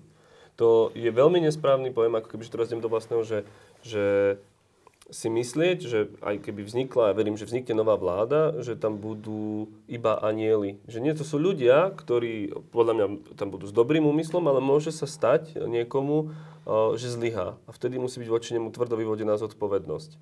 No a tretia vec je opäť to, také ako keby, že nehmotná, ale to je tá právna kultúra toho, že, že naozaj tá vláda musí byť reflektívna a na to, aby bola reflektívna, je dôležité mať slobodné médiá. Že to sa ukazuje, že kľúčom pre pretrvanie demokracie je dialog a slobodné médiá.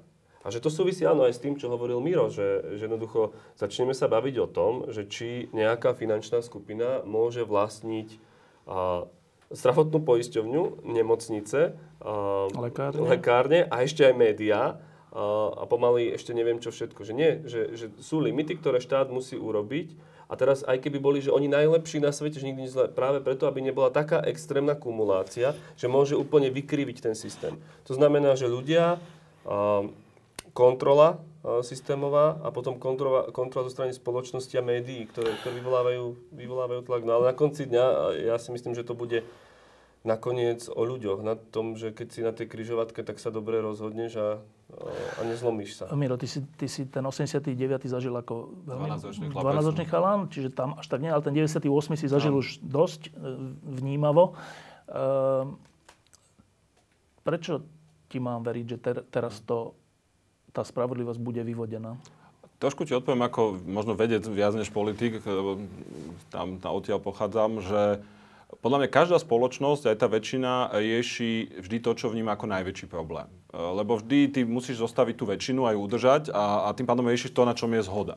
A ja si myslím, že v slovenskej spoločnosti po 90. roku bola zhoda, že chceme do Európy a že treba ekonomiku a nebola zhoda na tom štátnoprávnom, však to sa aj potom tak divne riešilo bez, bez väčšiny. Ale to boli tie veľké problémy. Po 98. najväčší problém bol návrat do Európy ekonomické reformy, že hoci vždy bolo volanie po spravodlivosti, nebolo to, na, nebolo to ľuďmi, ľuďmi, teraz nemyslím politikmi, vnímané ako to najväčší problém. To znamená, že tá spoločnosť uprednostnila to, čo bolo ako keby predtým. Ja si myslím, že čo je dneska iné, je, že dneska aj u veľkej časti spoločnosti, aj tým, že sme sa ekonomicky, sme v Európskej únii, ekonomicky, sa, proste veľa vecí sa posúva a ľudia už chápu, že to, čo nás drží späť, že vlastne tá najväčšia gula na nohe tejto krajiny je práve toto. Že aj prečo zdravotníctve to tak vyzerá, aj, proste aj v školstve konec koncov, však máme toľko eurofondov, že sme mohli úplne inak vyzerať a na tej výzve Palavčanovej z, tam z, proste bolo vidno, že to bolo celé o tom, že, že jednoducho tie peniaze musia ísť týmto a, a sme ochotní preto akože zničiť aj slovenskú vedu a školstvo. Takže to chcem povedať, že podľa mňa z hľadiska vnímaných priorit, my sme boli prekvapení, my keď sme si robili napríklad prieskum medzi našimi voličmi už dávno, tak toto vyskakovalo ako prvá vec. Druhá bola potom zdravotníctvo, čo v minulosti tak nebývalo. V minulosti vždy tá korupcia bola štvrtá, tretia, piatá. Prvá bola nezamestnanosť, nezamestnaná, tak. To znamená, že, že neviem, že medzi všetkými voličmi, ale minimálne s týmito voličmi zmeny dneska naozaj tá vôľa je. To je podľa mňa oveľa dôveryhodnejší základ ako len odhodlanie nás. Lebo ja si myslím, že to odhodlanie máme. Tom, tom čo hovorí Juraj, je úplná pravda, že dneska v tej opozícii podľa mňa najväčšia koncentrácia odhodlania s týmto niečo robiť, aké sme kedy mali. Ale je odhodlanie aj z dola. Ale, a toto podľa mňa treba tiež povedať otvorene, otvorene ľuďom, že prípade úspechu, ak úspejeme, to je dlhý proces. To znamená, že e, niekoho zavrieť v úvodzovkách alebo nejaké vyvodenie, to sa naozaj prvý pol rok, rok, dva roky sa všeličo môže udiať, ale aby sa toto naozaj fundamentálne zmenilo, to je podľa mňa, že na možno dve vlády e, proces, lebo naozaj bude treba zmeniť mnoho systémových pravde, ľudia budú musieť uvidieť, že to tu inak funguje. Tu si napríklad za tých 15 rokov Fica všetci zvykli na to v biznisových kruhoch, že biznis funguje nejak so štátom. A to len, že my prídeme a povieme, že ten biznis už funguje inak, to vôbec neznamená, že sa oni teraz chytia za nos a povedia, že aha, tak im verím. Oni si povedia, že jasné, oni rozprávajú, budú kradnúť menej, však nie sú jak ten Fico, ale biznis je biznis. A kým napríklad ich presvedčíme a ukážeme im, že toto je niečo úplne iné, to napríklad tiež bude vyžadovať, akože povedal by som, že exemplárne veci. Takže je to aj niečo na niekoľko rokov, ale ja, čo by som povedal, je vo vzťahu k potrestaniu hlavne, že naša úloha nebude niekoho trestať. Naša úloha bude držať chrbát tej policii a prokuratúre, aby to robila, aby robila to, čo má robiť. To znamená, že naša úloha bude nedopustiť, aby tlaky, cez, aby, aby cez politiku sme ich odstavili. To, čo sa stalo v nejakej miere v Rumunsku a niektorých krajinách, že potom cez zákon, vieš, že, že policia a prokurátor konajú a cez zákon ich vlastne likviduješ. Okrášali, no. To bude naša hlavná úloha byť tým čínskym múrom. A druhá úloha bude to, čo aj sme sa zhodli, že postaviť tie systémové opatrenia, aby sa to v budúcnosti neopakovalo. To som celkom rád, že to hovoríš hneď, Ďuro, Ďuro, že, že uh, ja totiž, ja, to je celé, prečo sme my teraz všetci tu na Slovensku postavení po tej vražde a po týchto nahrávkach a tréme a všetkom, je, že uh, na jednej strane je prirodzená, uh, prirodzená, prirodzené zhrozenie z toho a prirodzená snaha to nejako riešiť v zmysle aj trestnoprávne.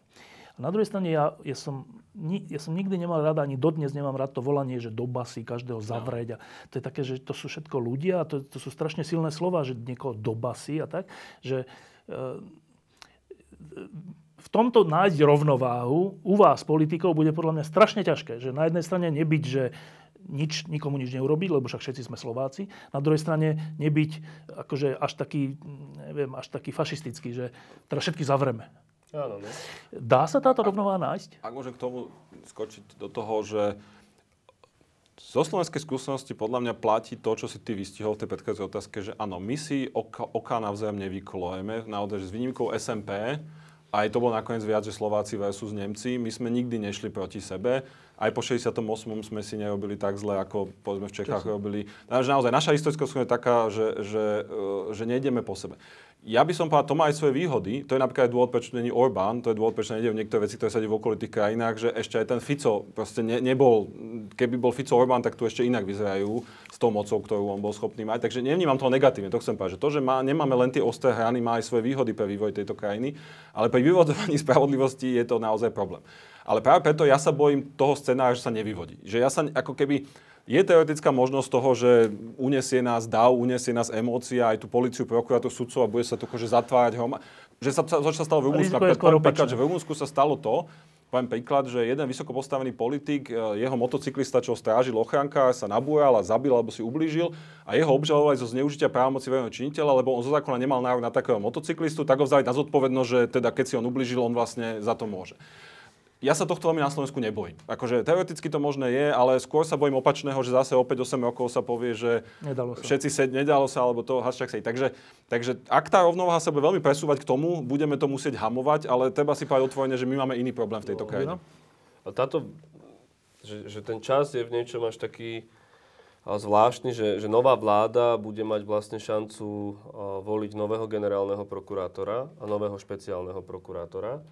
A tu, aby som bol že veľmi praktický, ja si myslím, že práve vzhľadom na to, čo sa deje a čo vyplávalo na povrch, je dôležité pri generálnom prokurátorovi za prvé urobiť také zmeny, že, a Miro to už spomínal, je, že nemôže to byť všetko v jedných rukách.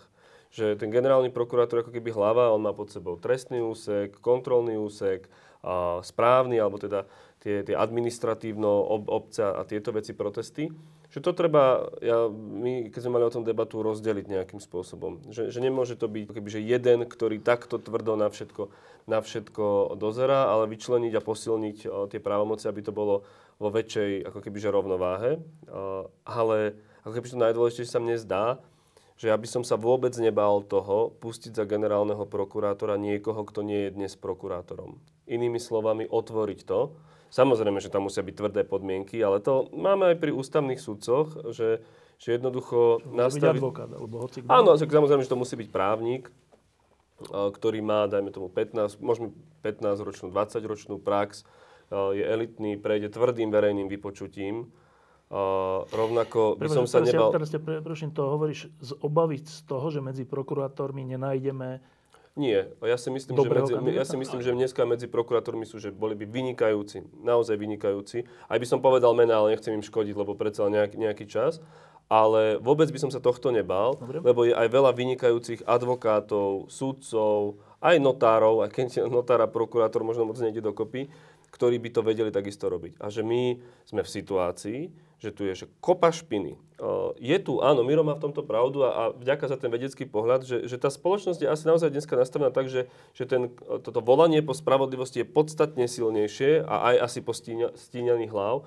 Takže do tej súťaže by mal právo a bolo by dobre, keby sa mohli prihlásiť aj ďalší mimo tohto prostredia, aby sme vybrali toho najlepšieho z najlepších.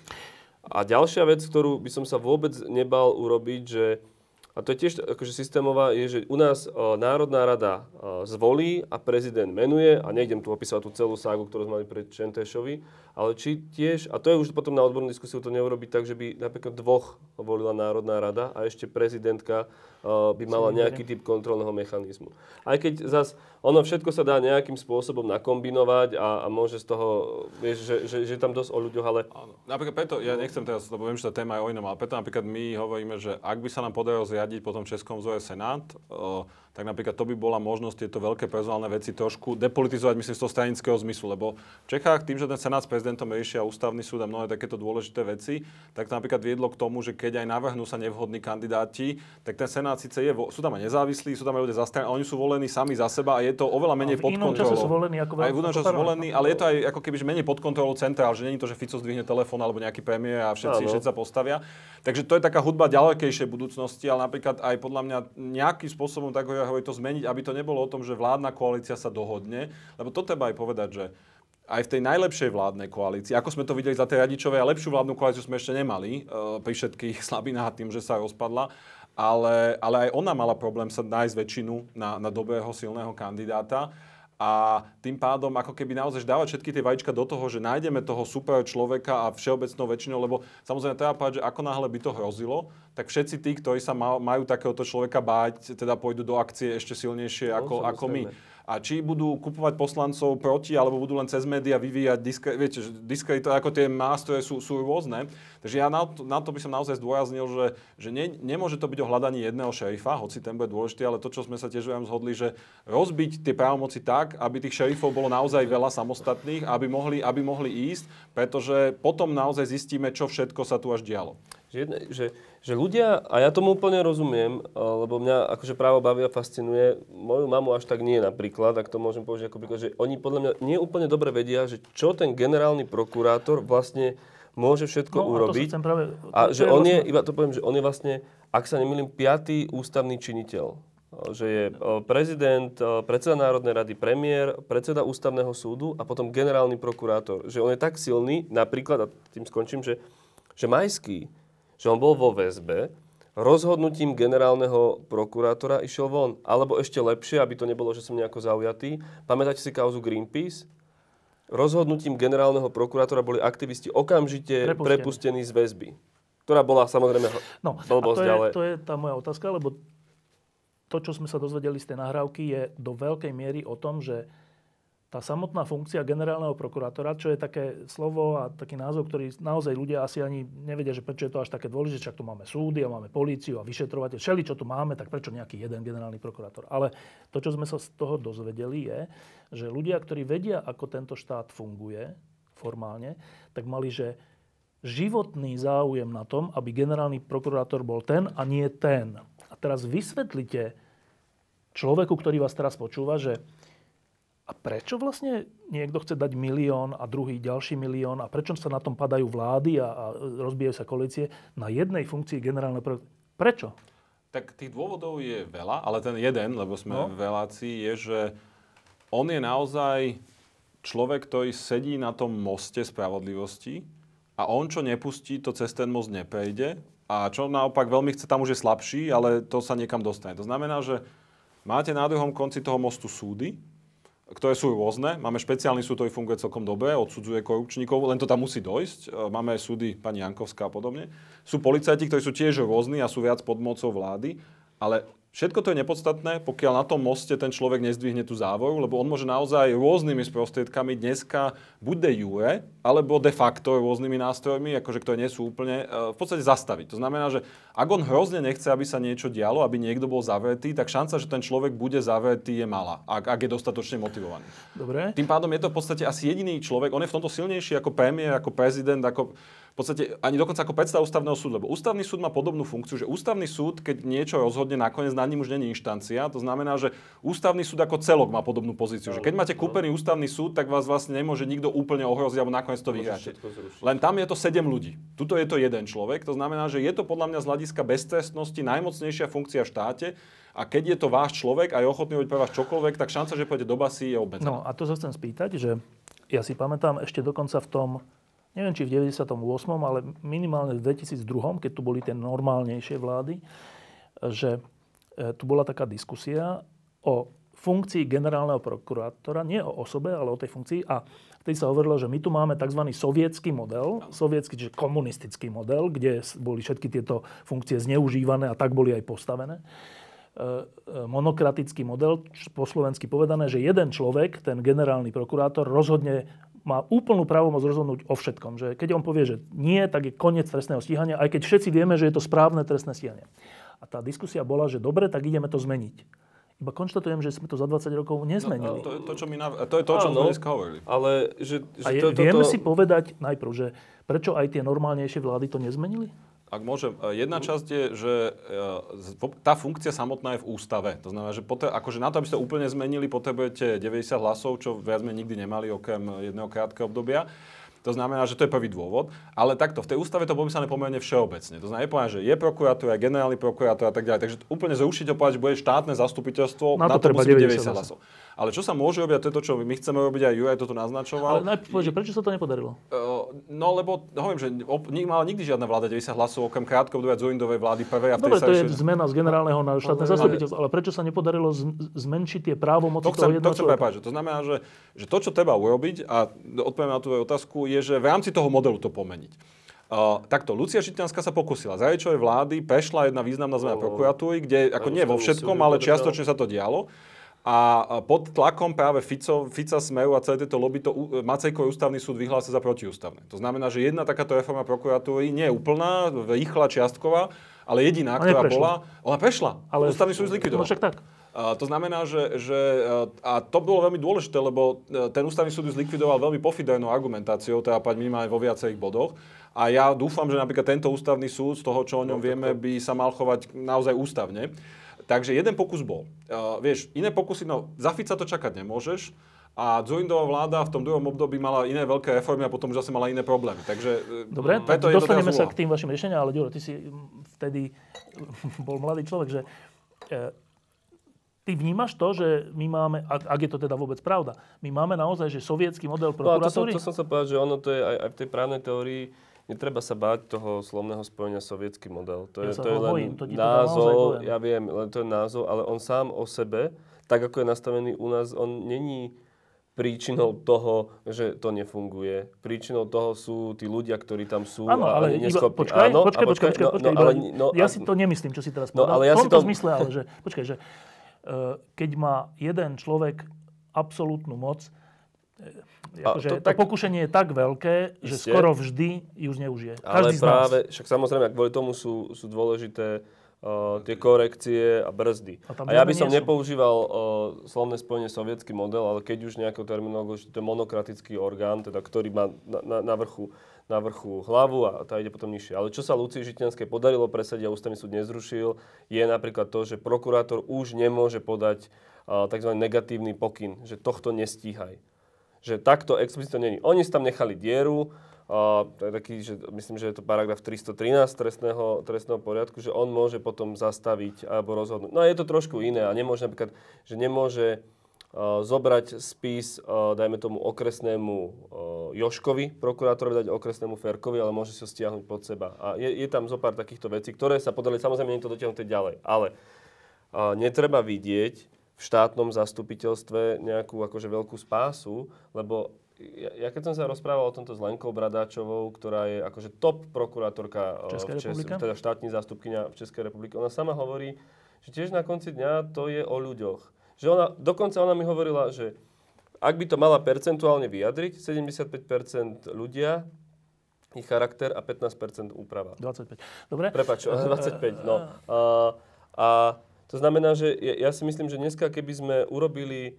Uh, Aj tú zmenu Korekcie, ústavným samoz- spôsobom? áno, to je, že bonus plus ideálny stav, ale že korekcie typu posilnenie prokurátorskej rady, čo je v zákone, náhodné pridelovanie spisov. Inak to náhodné pridelovanie spisov je brutálna vec, ktorá ako sa podarilo presadiť pri prokurátoroch, No. že, že toto úplne môže zmeniť tú dichotómiu toho to celého. poviem, že to som ja dvakrát prežil v parlamente No a na to. spisov a neprešlo to, ale dokonca ani celá opozícia to nepodporila. To je napríklad jedna úplne a kľúčová vec, lebo, lebo v tých súdoch to A, a, robí to veľký je, a rozdiel. to je úplne, úplne šialené, lebo keď to Miro, alebo Veronika, alebo že sa dáte všetci dokopy, dáte zajtra, tak to vie, no nech to preženiem od 1. decembra, no nestihlo by sa to, ale, Ale že, že od 1. mesiacov. decembra, lebo vieš prečo? Lebo dneska ty máš tých prokurátorov rozbitých do nejakých skupín, to znamená, toto je trestný úsek, toto je správny úsek, toto je kontrolný úsek. A ešte aj tam sa dá, že kto má čo. A jednoducho, však ten systém je nakodený a že, že vyžrebuje, príde spis a vyžrebuje teba ako prokurátora, Míra alebo mňa. A nikto do toho nemôže vstúpiť. Vieš, a Ale stále ti to môže ten generálny zobrať. Áno, no, A no, preto- takto, ale dneska ťa nemusí brať. Dneska práve to, čo hovorí Juraj, že dneska, dneska to není zabezpečené zákonom. To znamená, že ty keď máš, lebo v podstate ľudia sa pýtajú, že ako môže byť prokurátor alebo niekedy súdy, ale povedzme zostaneme pri prokuratúre, že ako to môže byť tak ovládnuté, že či je tam tak 90% skorumpovaných prokurátorov, povedzme, no. že keď také veci dejú. A odpoveď je, že nie. Ja neodolím si povedať percent, ale myslím, že to percento je pomerne malé. Len ono je robené tak, že tebe čo stačí v dnešnom systéme je, že máš pár schop, mocných ľudí na rôznych úrovniach, máš generálneho si mal, alebo krajského, špeciálneho, niekoľkých ok- okresného. A potom oni musia mať radových zo pár prokurátorov, ktorí sú spolahliví. A jediné, čo stačí zabezpečiť, je z pohľadu tých mocných prideliť tie kľúčové tak. veci tým spolahlivým a zvyšných 90% prokurátorov No tomu úplne nedostane, čistých a vo, je to jedno. A preto napríklad to náhodné predelenie spisov, sú dve veci napríklad. Jedno je náhodné predelenie spisov, ktoré by zabezpečilo, že, že naozaj, keď je 90% prokurátorov čistých, tak 90% spisov by sa nedalo takto manipulovať. A druhá vec, napríklad tiež my navrhujeme, je, že aby muselo byť rotovanie. Vieš, dneska má, že keď chceš byť dekanom, keď chceš byť neviem čím, po dvoch obdobiach končíš predsedom úradu, ale krajskí okresní prokurátori môžu byť do nekonečna aj sú. My napríklad navrhujeme, aby povedzme po desiatich rokoch sa museli aj oni vymeniť, že dorotovať do iného kraja, ak chcú zostať nimi. Lebo dneska máš tie väzby, lebo vieš, dneska sme bavili o tankovi, ale problém zase opäť není len v jednom človeku. Problém v tom, že celý ten systém je hrozne zakorenený, zastabilizovaný. Však pán Tichý, námestník tanku, ktorý tam nedosadil, pokiaľ tanka opravma Juraj, on tam bol dlho, On ale, a ale on je rovnaký prúser ako tanka. no. A, a, a, a, on, a, a to znamená, že to, to není len o tom, že náhodne sa človek, to znamená, že tam tie väzby sú silné a dlhodobé. A toto napríklad treba rozbiť tým, že oni budú musieť viac rotovať, čo je Dobre. francúzsky princíp. Dobre, tak e, už si to teda načal, tak to je ten vlastne záver našej diskusie, že e, dnes čítame e, nahrávku Kočner Trnka a vidíme, že jeden z najsilnejších postov v štáte, ako sa môže zopsuť a ako, ako môže strašne negatívnym spôsobom vnímať na život nás všetkých za súčasného znenia zákona. A teraz tá otázka je, vy ašpirujete na to, že to chcete zmeniť. Vy ašpirujete na to, aby sme vám dali hlasy a aby sa toto zmenilo.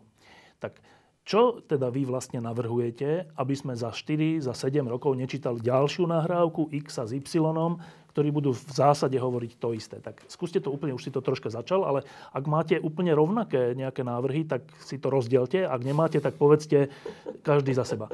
Uh, Tak už tu čo bol- urobíte konkrétne, aký je váš návrh, čo, čo budete, presne, za čo budete hlasovať, aký zákon to bude, alebo čo to bude, aká zmena ústavy, aby sme už nečítali niečo podobné Kočner Trnka. Tak to je náhodné pridelovanie spisov, to na tom sme sa zhodli. Na tom máte zhodu. To, to je, no, rovnako ja nemám problém hovoriť o tej rotácii, že, že to, to je asi zhoda. Posilnenie prokurátorskej rady. Dnes práve dala prokurátorská rada stanovisko, že Trnka tam nemá čo robiť, že by sa mal dať bokom, akorát, že nemajú legálnu právomoc, To žiadny návrh. no. Ale to je hrozne silné. To zase pozor, lebo tá prokurátorská rada je, je zložená z, e, teda rada prokurátorov je, je zložená zo zástupcov prokurátorských rád, ktorí sú na jednotlivých prokuratúrach. Oni sa tam, to je taký, že to je tak od spodu hore, že to je vlastne ten samozprávny orgán prokuratúry. A to je obrovský, obrovský, ako keby, že signál, čo oni urobili, lebo nemajú ďalšiu e, Inú možnosť. legálnu možnosť. To znamená, že túto radu e, prokurátorov posilniť. Čo to znamená posilniť? že to znamená, že dať jej kompetencie väčšie, to znamená, že aby napríklad mohla začať disciplinárne konanie, aby sme nemuseli čakať na začatie trestného stíhania, a trestné stíhanie, a aby bol postavený prokurátor mimo, mimo funkcie na nejaké obdobie, napríklad pri vážnych etických zlyhaniach, podľa mňa by to tam už malo byť. A rovnako ju otvoriť aj mimo prostredie prokuratúry. Dobre, to je prokurátorská rada ešte. No a potom eh, je to, to, čo sme hovorili, rozbitie eh, tej monokracie eh, na to, že by to nebolo kumulovaného jedného človeka, ale že každý ten úsek by mal svoju hlavu. To znamená, že- Zachovali by ste právomoc generálneho prokurátora e, nejaké trestné stíhanie zastaviť, alebo teda zobrať si ho k sebe? Všetko, my, pardon, že skočím do toho. My tam dávame princíp a tiež, ako zatiaľ všetko podpisujem, tak opäť na čo opakovať. A, ale uh, ja by som, my máme tam princíp, že podstate mala by tam byť preskúmateľnosť e, rozhodovania, lebo to znamená, že aj nejde o to, či môže generálny prokurátor niečo rozhodnúť alebo zastaviť, alebo krajský. Otázka je, že za aké okolnosti to má byť konečné slovo. A to, čo my navrhujeme, že aby princíp, a teraz si teda povedať, že ako ho aplikovať, je, aby aj na nich bola preveriteľnosť. Teda napríklad niektoré, aby aj generálny prokurátor, napríklad tá rada prokurátor alebo nejaký iný orgán mohol preskúmať ešte aj jeho rozhodnutia. To znamená, že aby nad každým niekto stál. To, to je podľa mňa ešte... Áno, ešte... ale to samotné, že generálny prokurátor môže každému prokurátorovi vziať ten prípad pod seba a teda Nie, ho stopiť? To, to, to tam nie, chcete nie, alebo to, nechcete? Nie, to my, to my hovoríme, že to je tá súčasť ochrany tej nezávislosti individuálnych No. Že pokiaľ toto bude, tak o nej nemôžeme hovoriť. Takže a ani to náhodné pridelovanie by nemalo zmysel. Takže nie, my hovoríme, že náhodné pridelovanie a potom to nemôže zobrať.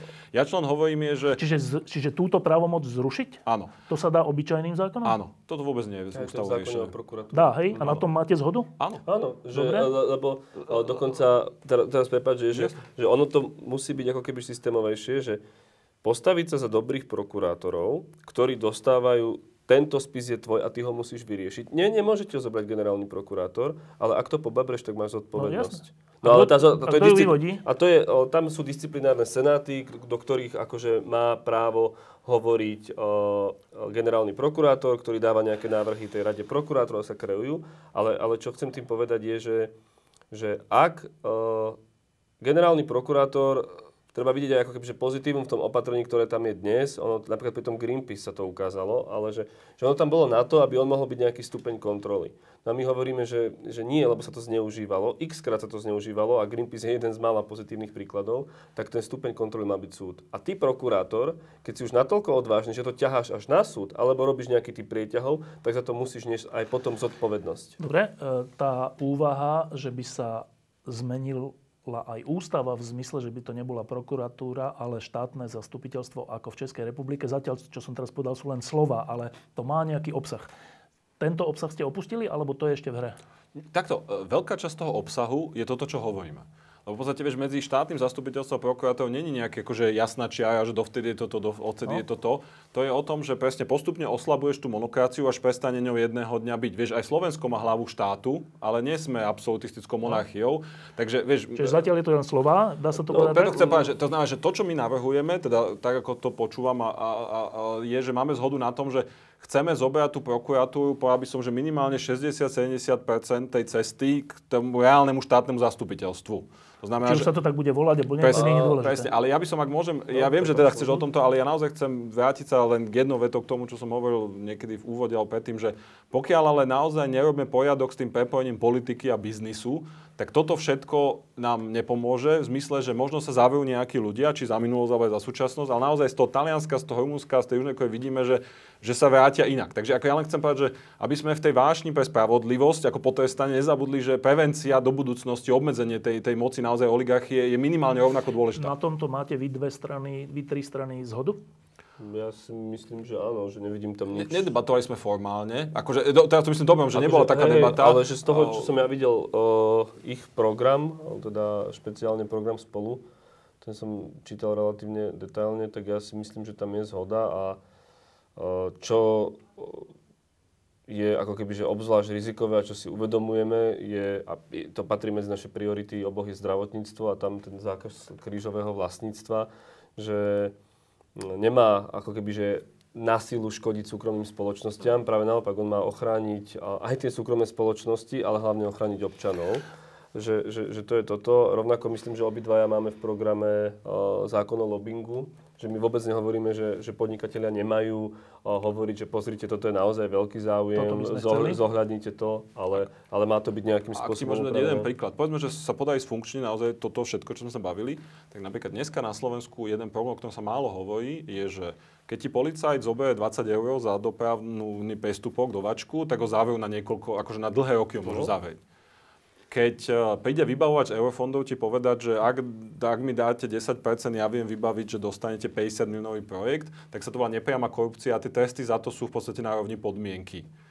Keď uh, ja, JNT, pardon, riadnu skupinu, ja, f- skupina si budem platiť teba, budem ti platiť dom, dovolenky, všetko a ty za to, keď si pri moci zase robíš pre mňa, ale nemáme žiadne quid pro quo, ale je to proste, ja si ťa platím a ty mi pomáhaš, tak to není dneska na Slovensku trestné. Napríklad v Rakúsku to trestné presne je. tak. A toto to znamená, tam- že napríklad toto, ja, No. to znamená, že ja súhlasím s Jurajom, že v drvej väčšine problém není v paragrafoch, preto sme ani dneska o nich nerozprávali, ale v tomto problém je, že my by sme mali mať nastavenú korupciu z hľadiska trestnosti tak, aby bolo trestné to, čo je skutočne problém a aby teda sa nemohlo stať, že naozaj policajt za 20 eur pôjde do basy na 5 rokov, ale ten, kto vybavuje 50 miliónov eur fondy, vlastne skončí buď v podmienke, alebo sa povie, že to vlastne nie je trestné. Dobre, e, ešte naposledy sa vrátim k tej prokurátore. Teda zatiaľ, aby som, som si ozrejmil, čo všetko navrhujete. Zatiaľ, čo registrujem, je e, obmedziť právomoc generálneho prokurátora do všetkého ingerovať a všetko zastavovať. E, Posilniť právomoc jednotlivých prokurátorov. Posilniť právomoc e, samozprávneho Orgánu niečoho prokuratúry. Mhm. prokurátor. Tam, je, tam to, troška, troška som tu opatrný, lebo sme posilnili právomoc samozprávnu sudcov a úplne sa to skazilo My- pred my- rokmi. My, máme napríklad v programe, že ten orgán by mal byť trošku zmiešanejší, ale to, To, už sú to, také hovor, nie, to hovoríme obidvaja No. rovnako, že by mal Že byť nie len prokurátor. No, že by tam presne pustiť ďalší. Dobre, ale teda veríte v samozprávnemu princípu v týchto našich zložkách? Inak prokurátor funguje lepšie ako v justícii, ale treba to namixovať. Dobre. Dobre. Ešte niečo dôležité, čo sa týka Náhodné prokuratúry? pridelovanie si... Náhodné Náhodné pridelovanie spisov, veľmi to- to- dôležitá to vec. Dôležitá vec. Všetko, čo som doteraz povedal, stačí obyčajným zákonom, čiže keď Áno. máte väčšinu, viete Hej, to prijať. hej, hej. E, Je na tom širšia zhoda v opozícii? O, Typujem, že minimálne z Osaskou a z KDH by sme sa na tom vedeli dohodnúť. Priznám sa, že čo si myslí Igor Matovič, o tomto neviem, ale zase To nemusím je jedno, lebo on si myslí stále niečo iné. Čiže, e, dobre, čiže zatiaľ je ešte niečo, čo som zabudol? Niečo dôležité? V tej oblasti prokuratúry myslím, to sú tie. To akože d- môžeme ísť potom ako keby, že, že, že Dobre, ale tieto kľúčové veci sú tieto, dobre. čo to je, no? Dobre, e, na to, aby sa toto podarilo, teda stačí v Zmenu, úvodzovkách zmenu spôsoby voľby. Áno. Samozrejme, to je... Generálneho Aj prokurátora? špeciálne, generálneho. v zmysle, že dnes, že, že väčšina. dlhodobejšia výber pán... Prepáč, že som skôr... Akože, že, že- že v podstate uh, jednak to, ako naozaj, že to grilovanie, aby bolo reálne, čo napríklad vyžaduje, že aby... V parlamente? uh, nie, a môže, ako takto, to je v ústave, bohužiaľ. Uh, to znamená, to je o tých 90 hlasov. Ale pokiaľ nebude mať 90 hlasov, tak sa dá zákon robiť to, že bude musieť byť predtým proces, kde osobitná komisia, ktorá má byť apolitická, bude vypočúvať všetkých kandidátov, bude skúmať ich pozadie, zadá si previe, proste celý ten, celé to čistiace a ona potom až odporúči parlamentu nejaké mená. Samozrejme, optimálne podľa nášho bolo to úplne zmeniť, len to sa bez 90 hlasov nedá, takže toto Úplne je tak... zmeniť, že by to nevolil parlament? Áno. Kto by to volil? Eh, Ja si myslím, že sú, teda, eh, sú, sú možnosti viacej. Jedna možnosť je naozaj potom takouto rozšírenou radou prokurátorov, eh, je jedna možnosť. Druhá možnosť je to, čo je v Čechách, teda, teda nie pri štátnom zastupiteľstve, tam je to pri ústavnom súde, že prezident so senátom, to znamená, že zob- ako keby dá to tej menej politickej komore. Ako to už bolo na debatu. Dobre. Ja, ja nemám problém s tým, že by to volil parlament, ale ako to je, to je, dá sa o tom diskutovať. Čo je dôležité je, o, veľmi pekný príklad je teraz posledná voľba sudcov ústavného súdu, že ústavnoprávny výbor o, vypočúval, bolo to verejné, prehrávalo sa to, mohli, mohli sa všetci poslanci prispýtať, verejnosť to, to sledovala. To isté, keby sa stalo pri... Len toto, toto malé, dá sa ísť ďalej a vyšperkovať to, urobiť to naozaj že veľmi dobre a tvrdo, tak by to bol že obrovský, obrovský pokrok dopredu. S tým, že aby som na to tiež treba, na to tiež treba zmenu ústavy, čo, čo sa týka väčšiny v Národnej rade, lebo dnes je to, ak sa nemýlim, väčšina prítomných dokonca. To je také bizarné trochu, ale, ale tak, tak, tak to je. Dobre. E, Na to, aby sa toto podarilo, e, potrebujete spoločne, opozícia, vyhrať voľby. E, Ja som, keď sme tu boli asi pred rokom a pol, a keď iba začínalo PSK spolu pred rokom alebo pol rokom vy za ľudí, tak som tu mal týchto, týchto nových politikov a e, som sa ich pýtal, že či si uvedomujú, že čo ich čaká, lebo ak chcú tieto veci, o ktorých sme dnes hovorili, zmeniť, to sú veci na hrane trestných činov, vražd a neviem čo, že to, keď do tohto vstúpiš, tak musíš čakať strašný protitlak, strašný. A vtedy tu sedel Mišo Truban a, a Zuzana Čaputová ešte ako politička. A teda ako podpredsednička strany. A, a oni, no, že áno, však si to uvedomia, že budú nám asi robiť niečo zlé. No, tak dobre, dnes je rok a pol po. Mišo Truban má aký strašný problém, lebo vytiahli ho niečo z jeho minulosti. Um, keď, keď to myslíte vážne, ja vám verím, že to myslíte vážne, tak je nevyhnutné, že takýmto veciam budete čeliť. Nevyhnutné. Miro, ty si bol v SDKU a rôznych politici s Procházkom, neviem čo, minulosť rodičov, všeličo. E, Ty si bol e, jeden z organizátorov Zaslušné Slovensko, tam už vám aj účty kontrolovali, polícia. Um, osobné účty, nie organizácia, ale vaše chcela kontrolovať. Že čím budú bližšie tie voľby A ak ide naozaj o takýto res, ktorý má ale strašné dôsledky, až fatálne pre mnohých ľudí, tak ja by som tak typoval, že, že to bude stále horšie až do volieb. Ste si istí, že to zvládnete? Že to ustojíte vy ako osoby? Ja myslím, že by bolo veľmi bezpokoj, keby som povedal, že určite áno, lebo presne, že každý človek má nejakú svoj bod zlomu, za ktorým to už nevydrží. Ale uh, ja poviem za seba, že, že to odhodlanie to zmeniť je hrozne silné, lebo ja vidím naozaj jednu z posledných šancí to urobiť na dlhý čas. To znamená, že to nie je také, že dobre, tak teraz to nevíde, tak o 4 roky už to bude a niekto iný, však už to nemusím byť ja, alebo robí to Juraj, alebo Peter. Ja si myslím, že ak sa nám to teraz nepodarí, tak z rôznych dôvodov, ktoré asi sú na inú reláciu, potom nastane buď také sklamanie, alebo taká urbanizácia, že potom budeme dlho riešiť, že či vôbec má demokraciu a aké, v akej podobe. To znamená, že tá motivácia už silnejšia nemôže byť a tým pádom človek aj je taký robustnejší, lebo vie, že, že o, čo, o čo ide, že to nie je o jeho osobnom nejakom projekte, ale o, o to, čo sa stane s krajinou. Na druhej strane nejaké zlomové, zlomové body sú. Ja, čo by som možno apeloval, je, že podľa mňa aj verejnosť, aj médiá, aby našli strednú cestu medzi tým, že ani samozrejme to nemôže byť tak, že naši ľudia nemôžu robiť žiadnu chybu, myslím v zmysle, že, že určite je všetko v poriadku a aj keď dokonia niečo, tak my ich budeme obhajovať, lebo to je cesta k ficizmu. To znamená, ja by som to nikdy nechcel ale ani opačne, že sa ako keby že kladú na jedno rovnítko chyby a problémy úplne iných dimenzií. A to sa mi niekedy zdá, že sa dneska deje. Že to není ospravedlňovanie toho, že každý, keď robí kopanec, minimálne sa má ospravedlňovať alebo má znášať konsekvencie, akože ja vôbec, ale, ale podľa mňa akože dávať dneska, ja neviem, poviem príklad, na jednu úroveň Fica s Kiskom, to je proste, že chore, lebo to nie je teraz o tom, koho ja mám radšej. A dneska napríklad ešte sme aj v súťaži s Andreom, ale ako podľa mňa každý rozumný človek, ktorý nie je zaujatý, musí vidieť, že tie problémy sú iných dimenzií. A teraz môže aj tak povedať, že aj tak nechce Kisku alebo Weblavého, ja mu to neberiem, ale ako keby tváriť že všetci sú rovnakí, alebo že teda toto je podobné, to je podľa mňa jeden z problémov dnešnej doby, ktorý potom vyhovuje tým fašistom. Áno, ale že, že to je strašne v skutočnosti aj nefér a až také neludské, že musíte čeliť um, pátraniu vo svojom osobnom živote, vo svojej minulosti, vo svojich všelijakých veciach, keď ste ani neboli politici, ani nič, vo svojich rodinách, že, že, že či sa to dá zniesť a zostať normálny? Povedz ty. ty, ja som to, že krátko a asi nie ešte stále v plnej, nie, nie som asi plne vyťažovaný. A aj keď za ten, za ten rok a pol sa stalo všeličo, ja neviem, že, že tak krok po kroku, asi nechcem povedať, že zo dňa na deň, ak sa, ak sa niekedy hovorí, ale že, že, že normálne s pokorou, vedomí si, toho, čo človek vie, čo tuší, že by mohol urobiť, čo vie, že by radšej nemal urobiť a obklopený priateľmi, ktorí mu vedia povedať, že si úplne mimo, alebo ho pochváliť, že to bolo dobré. A asi vedomí si toho, že to mne sa páči, jak to Miro povedal, že hej, že politici prichádzajú, odchádzajú, dôležitá je krajina a kultúra. A to není, to není len kliše, lebo včera sme mali takú debatu s Mírom Kolárom a som sa opýtal, že Miro, ako to vidíš v dlhodobom horizonte? Že v dlhodobom horizonte sme všetci mŕtvi. No. a že, že vedomí, a hovorím to aj s takou nadsázkou, že vedomí si toho, že, že my nie sme žiadni majstri sveta. Že, že normálne prichádzame dať čo urobiť, alebo chceme dať čo urobiť, že každý má nejaké talenty, že niekto vie, že super opraviť auto, alebo že byť dobrý farmár, právnik, učiteľ, ekonóm a niekto má talent aj komunikovať, aj vidieť riešenia, aj vidieť ako keby, že, že širšie súvislosti a, a chcieť byť akože schopný, aj ho to trochu baví, že, že byť tým politikom. Že, že ja by som, ja verím tomu, že, že sa postupne aj na Slovensku ako keby začína trošku meniť krok po kroku pohľad na to, že politici nie sú len tí, tí najhoršie, tí zlí.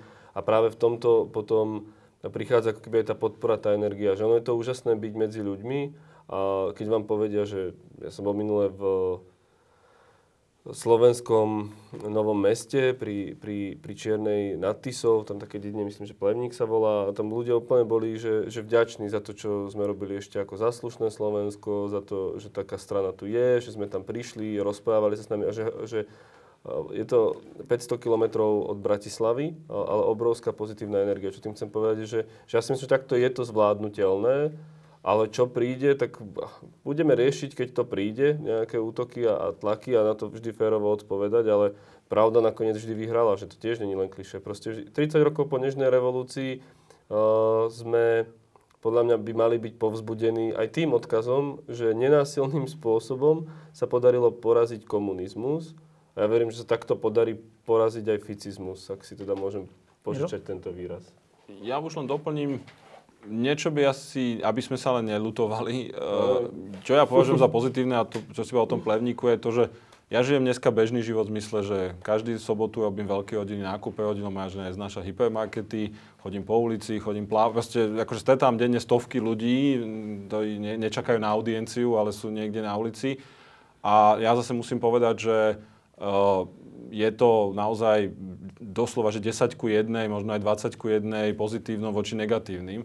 A, a to ja som pripravený aj na horšie, na, že keby sa napríklad nejaké presne reformy diali.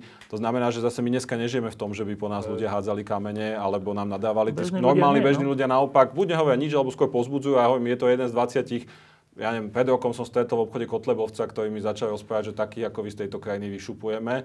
Ale to, preto si to pamätám, lebo to boli veľmi malý počet prípadov. Takže dneska ja tú podporu cítim a to je hrozne dôležité a musím priznať, že to by možno nevadilo viac, že keď si niekde v bulvári alebo niekde prečítam alebo niekde na, na Facebooku vidím presne nejaké úplné lži, tak jasné, že človek je to tak akože ľúto, nahnevá sa, lebo vie, že je to klamstvo a nemá, nevieš tým nič urobiť na tom Facebooku ale predsa ten reálny život je dôležitejší. Takže, takže ja zatiaľ mám pocit, že ľudia aj to vedia rozlíšiť celkom. Oni samozrejme na tú politiku pozerajú s odstupom, že tak všetci, čo tam ste, nie ste asi úplne normálni, inak by ste tam neboli.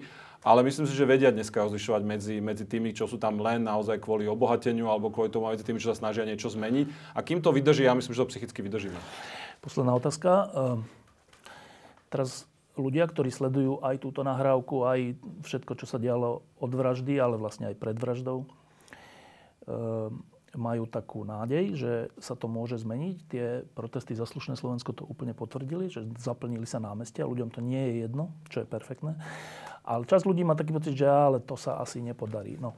Môj pocit je, že sa to podarí. Ja mám akože hlboký pocit, že tie voľby dopadnú dobre, napriek tomu, že niekedy, keď sa pozriete na percentá a na všeličo, tak prečo 20% ľuďom vôbec nevadí ani len vražda, prečo a tak, dobre. Napriek tomu mám ten pocit ako v 98., že sa to podarí.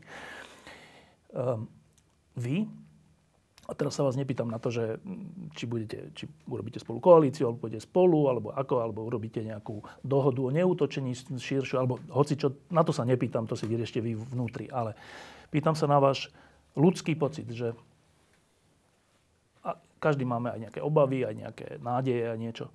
Čo vo vás dnes, aj po tejto hroznej nahrávke, aj po všetkom, čo sme sa o sebe dozvedeli, o tejto krajine, o tom, aký sme, čo vo vás dnes s výhľadom na rok 2020 prevažuje. Aký je to pocit? Je to nádej? Je to obava? Je to... Čo to je? Winston Churchill povedal, že Američania vždy robia tú správnu vec, keď vyčerpajú všetky ostatné možnosti. A ja myslím, že to platí trochu aj o nás.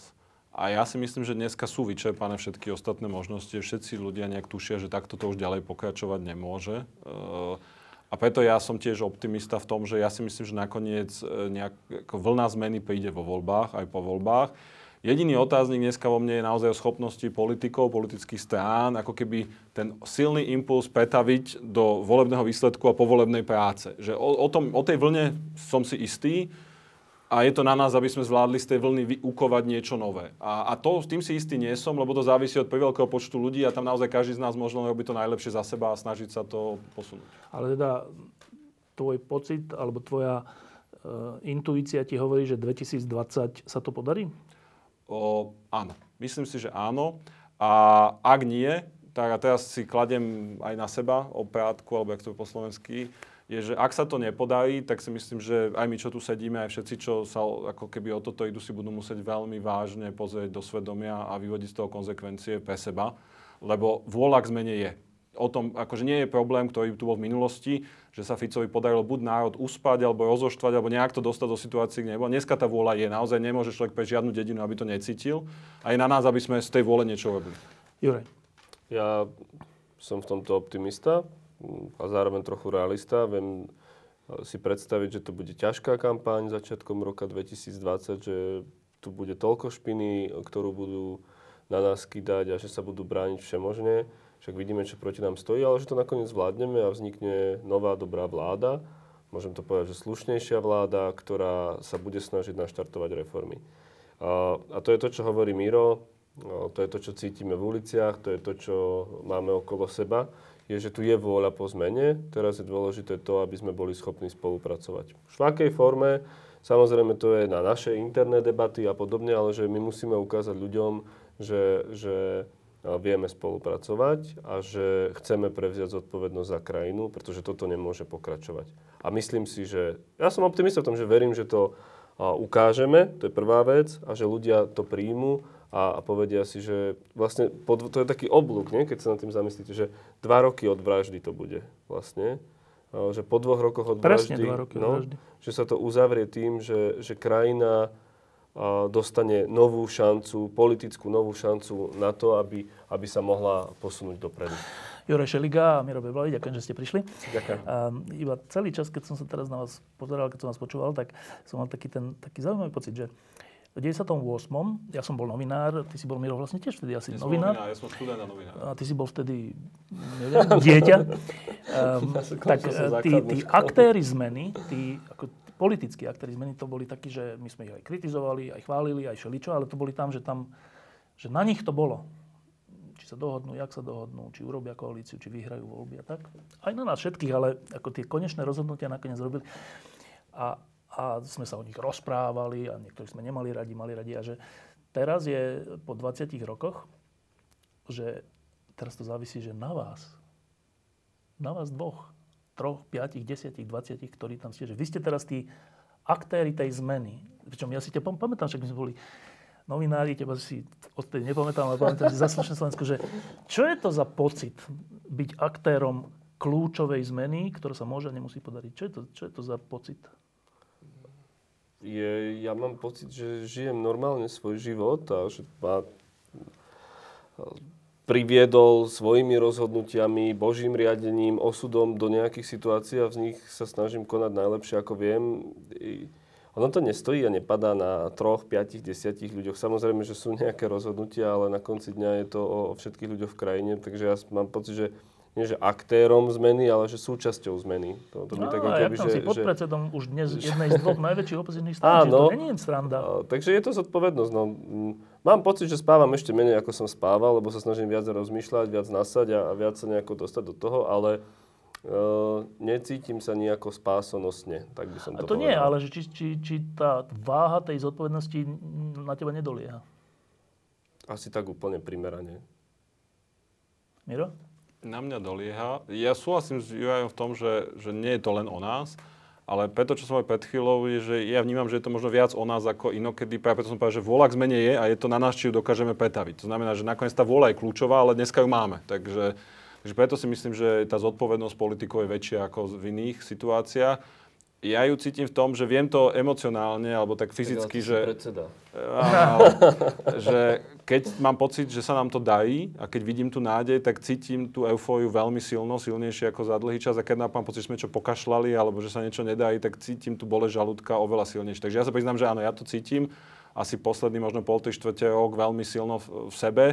A to napriek tomu, že súhlasím úplne s Jurajom, že nikto z nás si nemá nahovárať, že on to má v rukách, ale, ale mal by k tomu prispieť. Tvoje vystúpenie na ich sneme ste si už vysvetlili? Už to je za nami, je pred nami sú voľby v 2020 a, a všetko urobiť všetko preto, aby sme zostavili novú dôveryhodnú Áno, vládu. ale teraz hovor vážne. A to myslel smrteľne vážne, že na čo sa k tomu vrácať. Miro povedal svoje posolstvo, Andrej na to reagoval a teraz je dôležité sa rozprávať o tom, ako ideme A spolupracovať. nakoľko sú takéto veci dôležité pre vás? Akože pre mňa osobne, tak ja by som to takto nepovedal, ale že by som sa išiel z toho poskladať, to nemôžem povedať, radšej sa budem skladať z iných vecí. Miro, nakoľko sú dôležité tieto osobné veci alebo ambície v politike?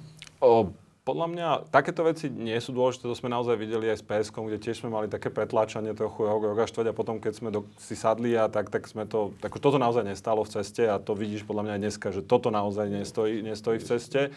O, môže byť problém osobná ambícia, ak je niekto rozhodnutý, že bude a budem predseda, premiér alebo niečo, alebo to nebude. Na takých veciach to padnúť môže.